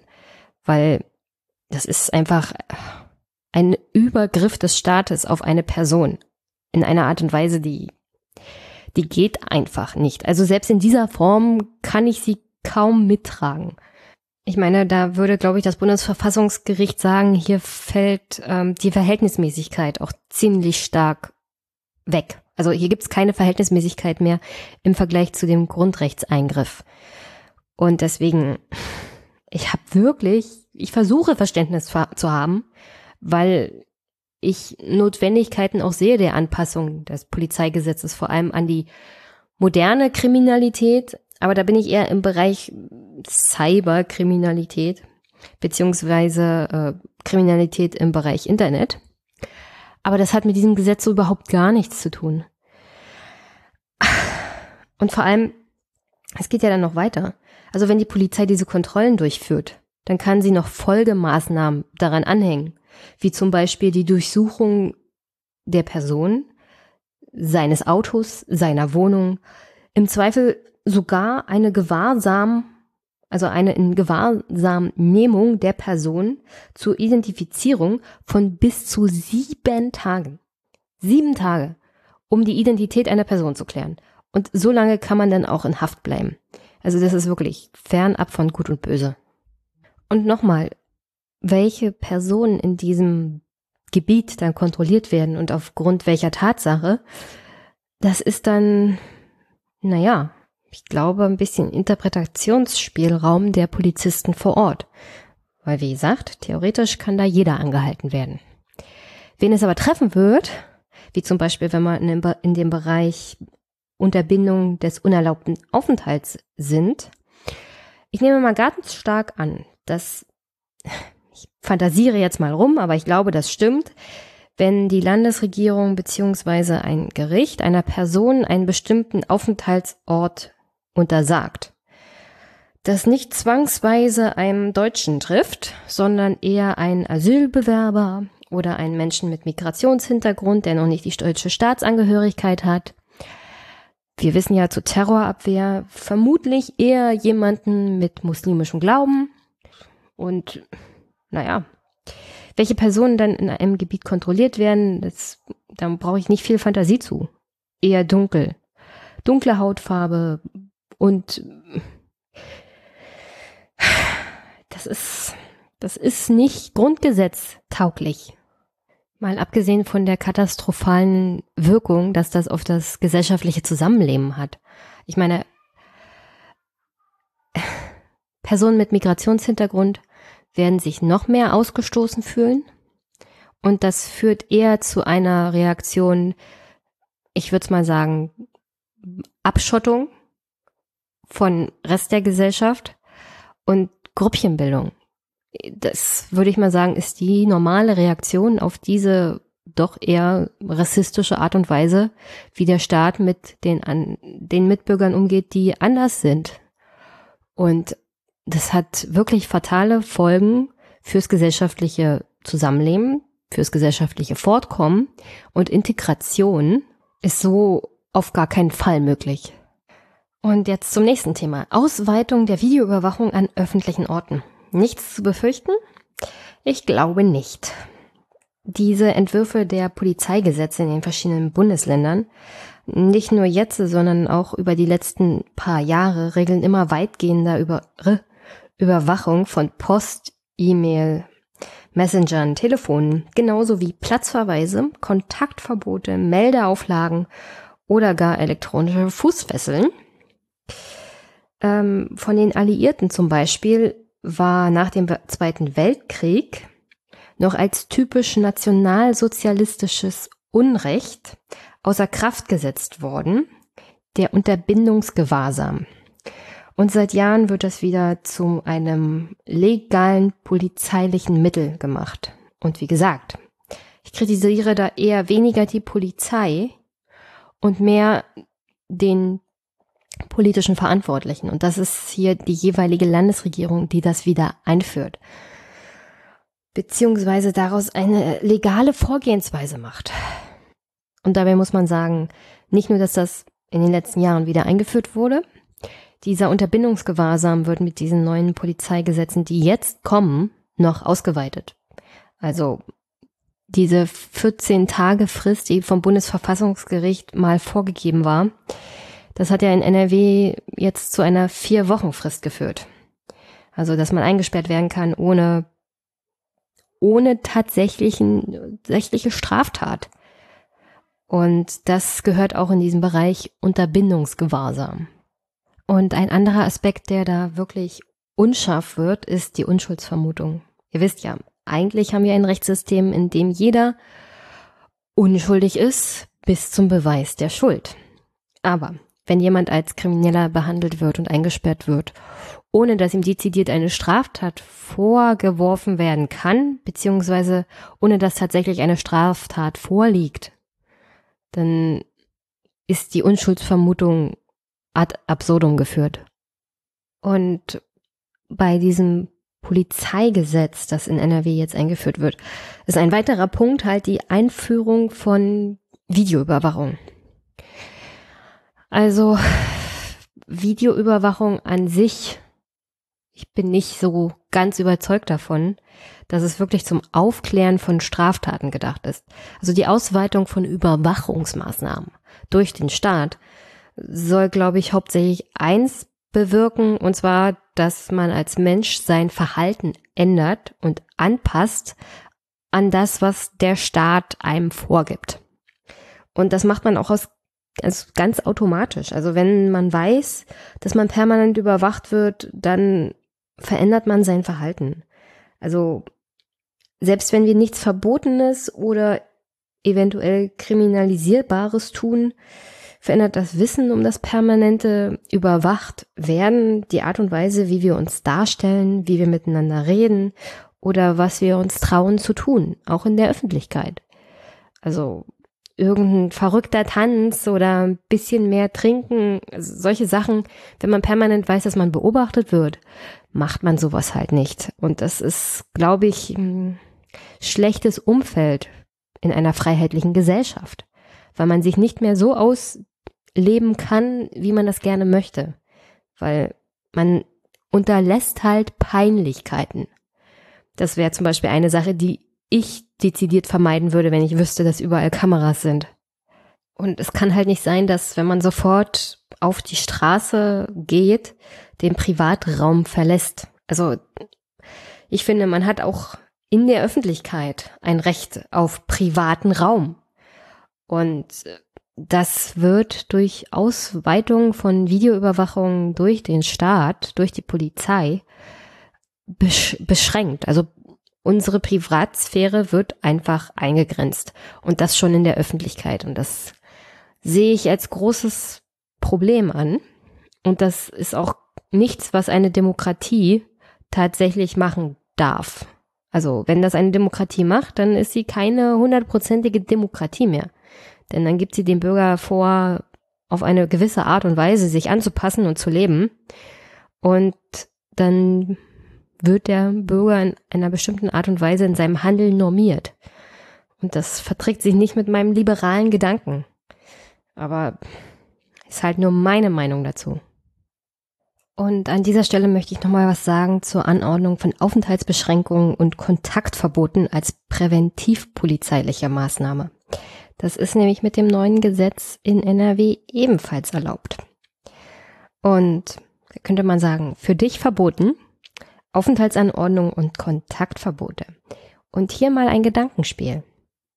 Stell dir vor, die Polizei entscheidet, welchen Ort du betreten darfst oder nicht ob du einen Ort verlassen darfst oder nicht.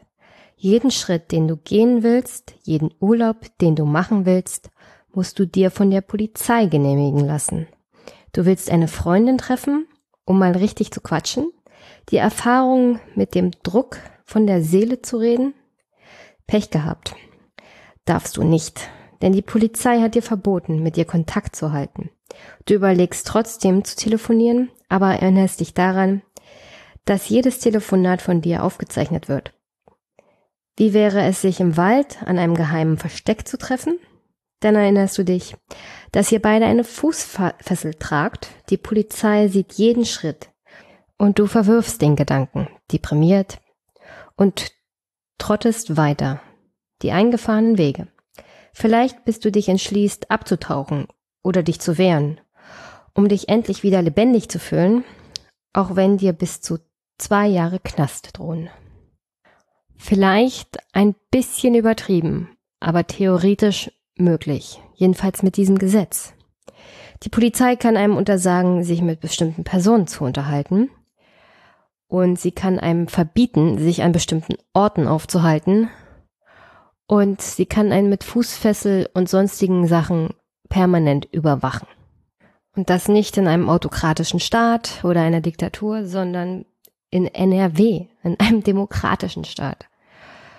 Und auch wenn da immer die Überschrift drohende Gefahr oder Terrorismus drüber steht. Ich, also ich bin nicht wirklich der Mensch für, naja, für Angst machen in diesem Bereich. Ich denke auch immer oftmals daran, dass es vielleicht einige Szenarien, vor allem in den Medien, und in manchen Chats oder auf Facebook oder bei Twitter übertrieben werden. Aber es ist halt so, dass wenn man dem Staat bestimmte Instrumente in die Hand gibt und sich nicht wehrt, er die Angewohnheit hat, diese Instrumente auch zu nutzen.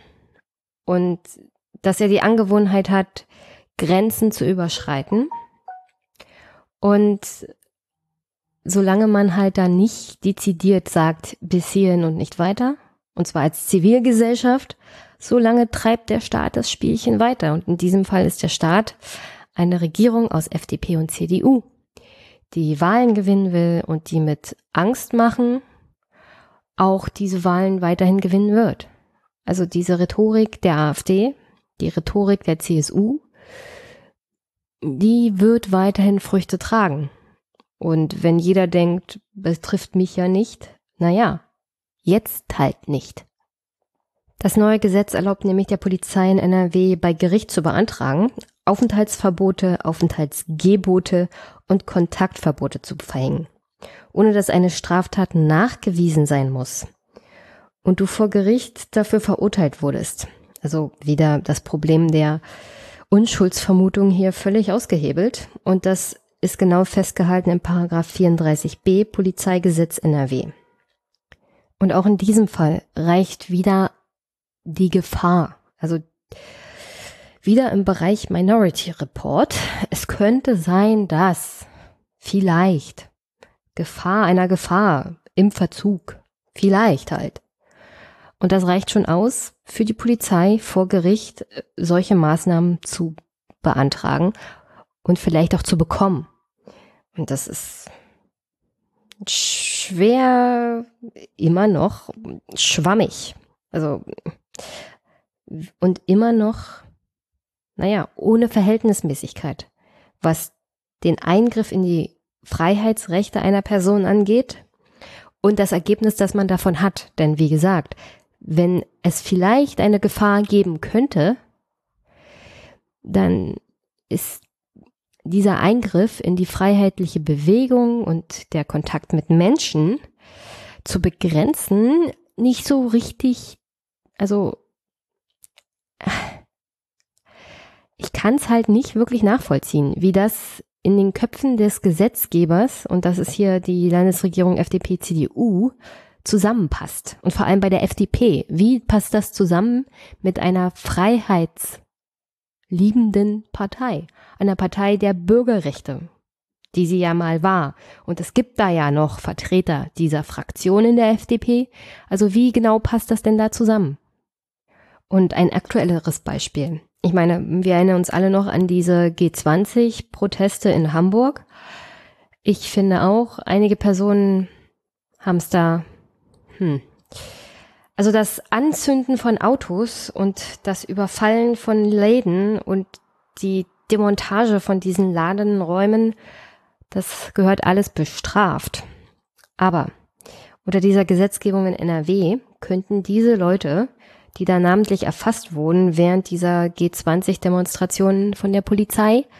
In Zukunft, wenn ähnliche Großveranstaltungen in Deutschland anziehen, anstehen, präventiv einen Brief erhalten oder eine Anweisung eines Gerichtes, sich nicht in die Umgebung dieser Großveranstaltung zu begeben, nicht bestimmte Menschen zu kontaktieren, die auf dieser Großveranstaltung sein werden und generell sich von bestimmten Orten halt fernzuhalten.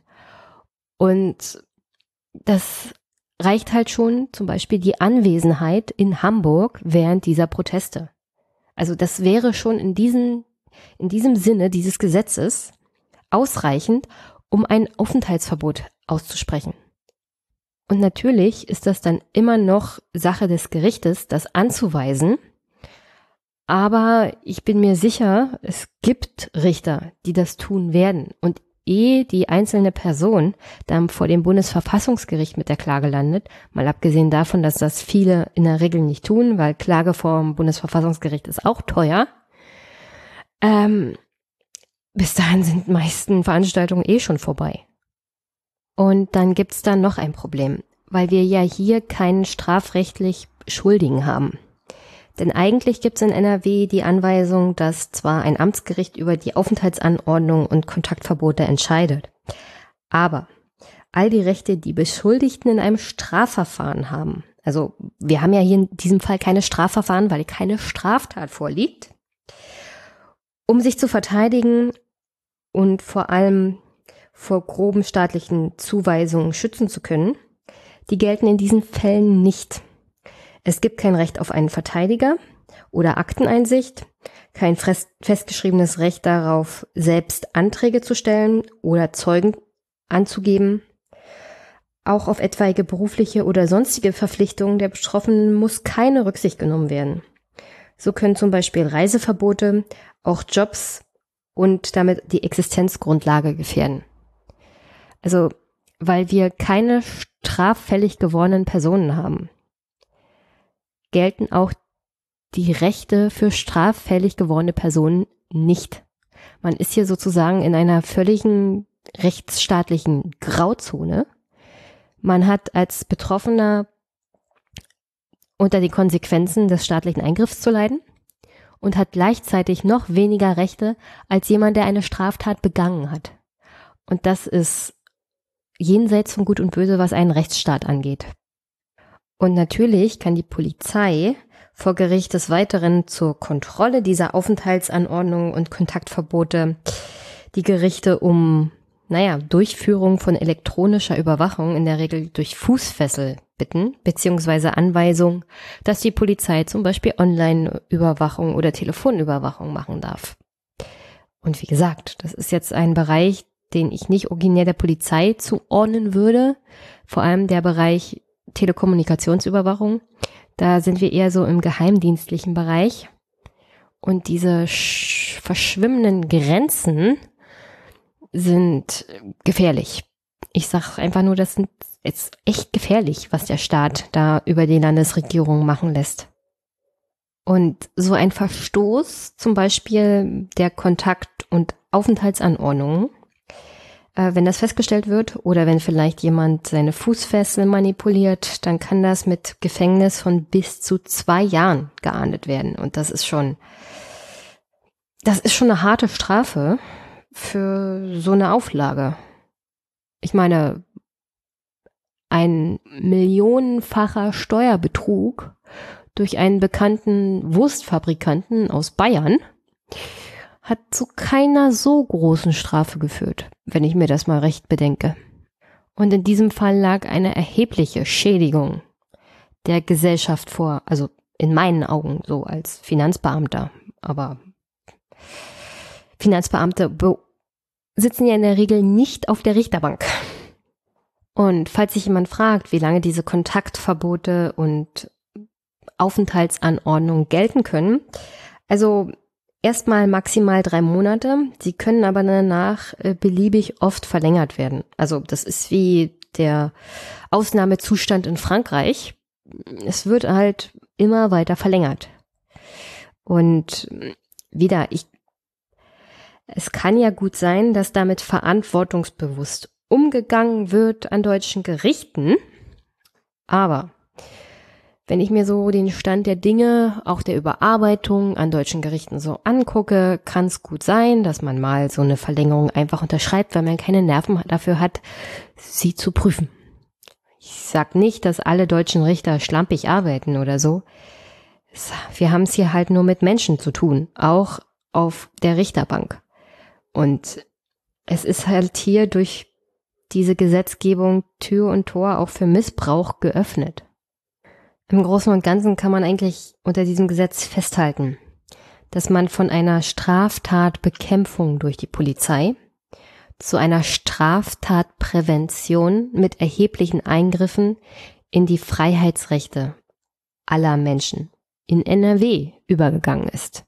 Und das betrifft ja jetzt in dem Fall nicht nur NRW, sondern das ist so die Lehre, die man aus fast allen Änderungen des Polizeigesetzes in den deutschen Ländern ziehen kann. Die meisten gehen dazu über, Straftaten Prävention zu machen. Und das geht immer einher mit der Eingrenzung von Rechten. Und zwar bevor eine Straftat vorliegt. Und im gleichen Sinne werden aber auch die Rechte der Beschuldigten nicht angepasst. Was sie jetzt äh, auch, naja, noch mehr zu potenziellen Opfern von Justizfehlern machen wird. Und auch das Problem der rassistischen Behandlung durch die Polizei und durch Gerichte wird zunehmen, weil diese Gesetze ja dezidiert offenkundig dazu ausgelegt sind, gegen Terror von Islamisten vorzugehen, was jetzt dazu führen wird, dass vor allem muslimische Mitbürger unter dieses Racial Profiling fallen werden. Und naja, wenn man erstmal damit angefangen hat, dann ist es für einen Staat schon einfach, da auch andere Menschen drunter zu ziehen. Weil steht ja nicht rezidiert drinne, das dürfen sie ja, wie gesagt, durch das Grundgesetz gar nicht, dass es sich auf eine Religionsgemeinschaft bezieht, sondern theoretisch kann das ausgebaut werden für so gut wie jeden Bürger und so gut wie jeden Menschen, der sich in NRW aufhält. Und auch wenn meine Fachkenntnis zu dem Bereich Polizeigesetz da eher lückenhaft ist, dann kann man ungefähr die Zusammenfassung von Do Professor Dr. Christoph Gysi, der hat einen Lehrstuhl für öffentliches Recht, Staatslehre und Verfassungsgeschichte an der Universität Bielefeld, also von der Fakultät für Rechtswissenschaften an der Uni Bielefeld, ist der gute Mann. Und der hat ein Urteil zu diesem Gesetzesentwurf für das Polizeigesetz in NRW zusammengefasst. Und da fallen so Sätze wie zum Beispiel, ich zitiere, nicht bei allen Vorschriften ist ein wirklicher Bedarf nachgewiesen, der mit Sicherheitsaspekten hinreichend begründet wäre. Paragraph 8 Absatz 4 Polizeigesetz sollte überdacht werden. Oder das neue Aufenthaltsverbot ist mit dem geltenden Paragraph 34 Absatz 2 NRW Polizeigesetz nicht abgestimmt und wahrscheinlich überflüssig. Paragraph 35 Absatz 1 Nummer 6 dieses neuen Polizeigesetzes betritt rechtliches Neuland und enthält erhebliche verfassungsrechtliche Risiken. Paragraph 38 Absatz 2 Nummer 5 dieses neuen Entwurfs für das Polizeigesetz NRW ist mit dem Grundgesetz in der bisherigen verfassungsgerichtlichen Auslegung unvereinbar. Herr Professor Dr. Gusi geht weiter und schreibt, an anderen Stellen finden sich zum Teil handwerkliche Mängel, welche die Bestimmtheit der betroffenen Normen in Frage stellen können und verfassungsrechtliche Risiken begründen. Das heißt, übersetzt, also irgendjemand hat hier ein Gesetz zusammengeschrieben, entweder in Unwissenheit oder mit Absicht, mit riesigen Lücken, ähm, das verfassungsrechtlich angreifbar beziehungsweise teilweise verfassungswidrig ist und das, naja, nicht genau definiert, wann die Polizei halt tätig werden darf und wann nicht. Es ist halt unglaublich unbestimmt in bestimmten Be Bereichen. Übrigens, Paragraph 8 Absatz 4 beschäftigt sich mit dem Begriffen Gefährder oder drohender Gefahr ähm, in diesem Gesetz. In Paragraph 35 dieses Gesetzesentwurfs in NRW wird sich hauptsächlich mit dieser, naja, präventiven Ingewahrsamnehmung beschäftigt. Und da hat, wie gesagt, Herr Gysi dazu gesagt, dass es erhebliche verfassungsrechtliche Risiken birgt. Also für mich heißt das übersetzt verfassungswidrig. Und wenn er zum Beispiel Paragraph 38 dieses Gesetzesentwurfs kritisiert, da wird sich zum Beispiel mit der Dauer der Freiheitsentziehung, dieser präventiv maßnahmlichen Verhaftung beschäftigt. Naja, wie gesagt, das ist durch das Bundesverfassungsgericht schon bereits festgelegt worden. Maximal, wirklich, maximal 14 Tage. Und in NRW sollen es vier Wochen, also einen Monat werden. Und natürlich ist das nur ein Überblick über die Änderungen in diesem Polizeigesetz für NRW. Da gibt's noch so nette andere Sachen wie zum Beispiel Staatstrojaner. Aber das kriegt man dann halt von einem Gesetz, das die Grenzen zwischen Polizei und Geheimdienst verwischt. Naja.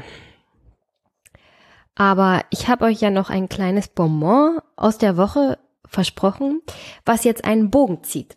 Und zwar zwischen dem Wahlkampfprogramm von FDP und CDU, diesem Polizeigesetz und was unterm Strich bei rumkommt.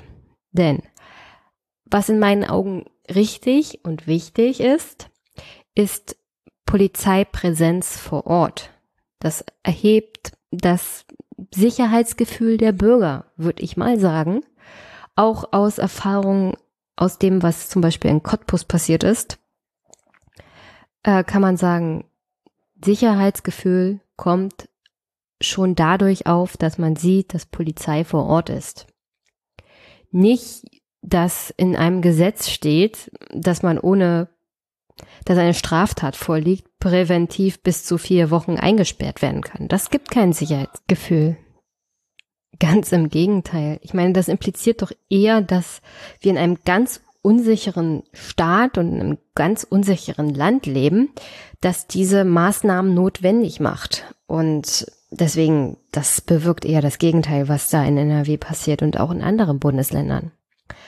Aber wie gesagt, ich bin ja jetzt in dem Bereich mehr Polizei vor Ort, was ja auch durch FDP und CDU versprochen wurde und was, um ehrlich zu sein, auch notwendig ist, um diese ganzen Maßnahmen, die in diesem Gesetz stehen, überhaupt zu bewältigen. Weil mehr Aufgaben heißt auch, man braucht theoretisch dafür mehr Polizisten, um dieses Ausmaß an überwältigenden Maßnahmen zu, zu handhaben. Ich meine, so eine Identitätsfeststellung in einem bestimmten Gebiet auf 28 Tage, das machst du nicht mit zwei Polizisten. Also, das ist auch eine organisatorische Frage. Und da sieht man mal wieder, dass, dass es hier eigentlich um Symbolpolitik geht bei diesem Gesetz. Denn da fallen zwei Maßnahmen definitiv auseinander. auf der einen Seite diese verstärkten Aufgaben für die Polizei und auf der anderen Seite die Zahl der Polizisten auf der Straße. Denn da ist der Landesregierung in NRW Folgendes passiert. Und zwar hatte der CDU NRW Innenminister Herbert Reul versprochen, dass es mehr Polizei vor Ort geben würde. Stand ja auch in den Wahlprogrammen, habe ich ja euch vorgelesen. Ähm, dazu gibt es jetzt einen neuen Personalschlüssel und das führt dazu, dass nicht alle Dienststellen davon gleichermaßen profitieren werden. Lustigerweise oder weniger lustig, gerade im Ruhrgebiet und in den größeren Städten dort wird es wohl weniger Polizisten auf den Dienststellen geben. Und in die Öffentlichkeit ist das gekommen, weil vor allem auch die Polizeigewerkschaft das öffentlich und durch Pressemitteilung kritisiert hat. Und dann ist das Innenministerium in NRW natürlich zurückgerudert, hat gesagt, nein, nein, es ist ja noch nichts entschieden.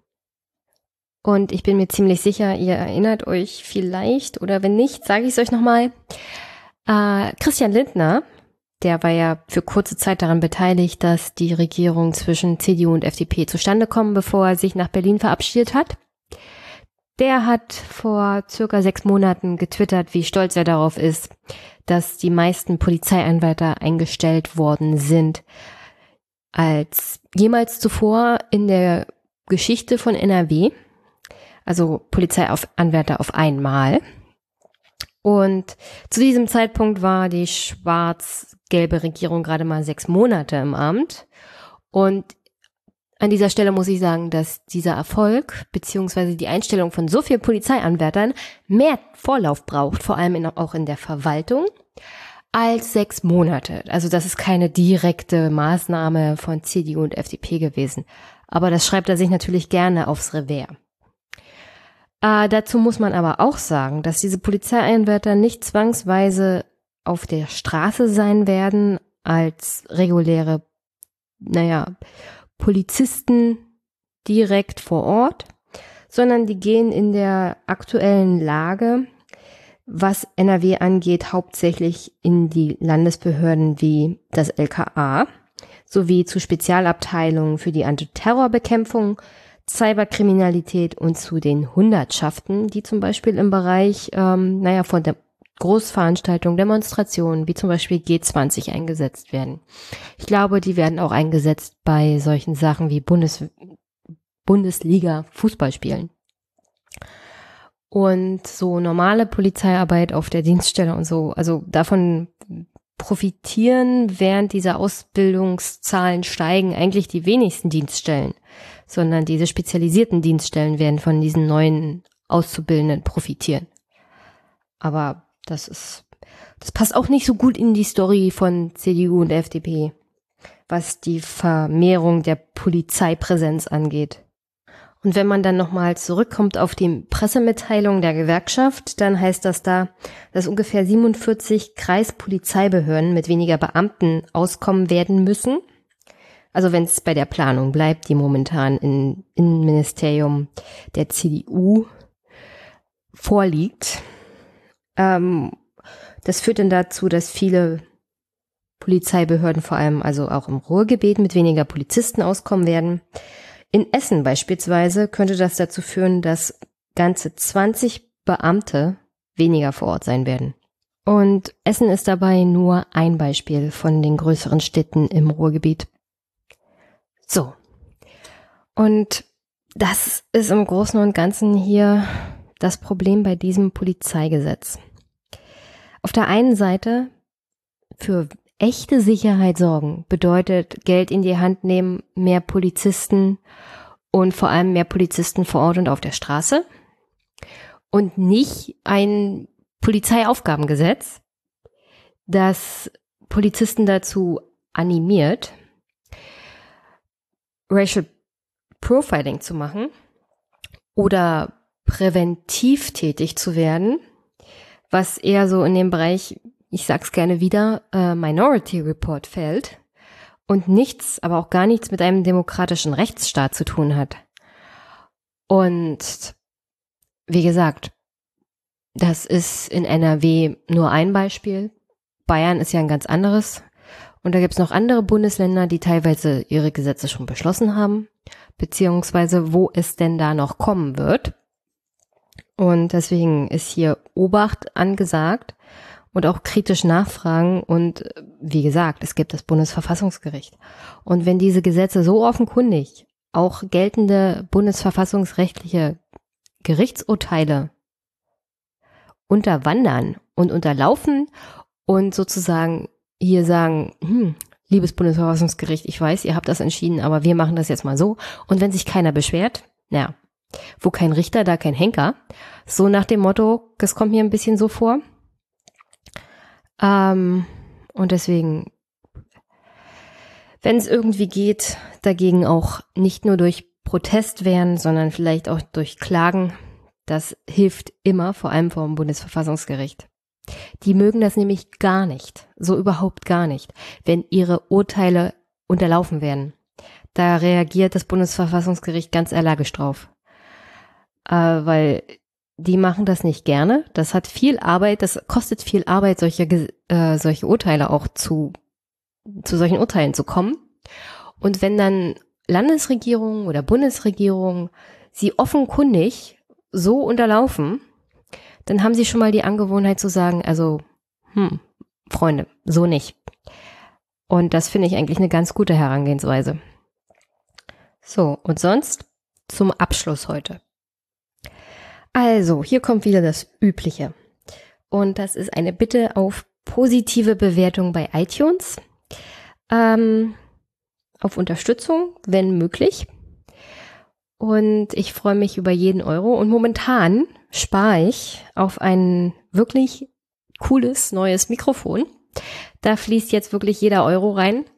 Äh, ist eine Empfehlung von Stefan Schulz. Und wenn der sagt, das Mikro macht die Stimme noch besser, dann, naja, der große Guru, dem folge ich jetzt mal.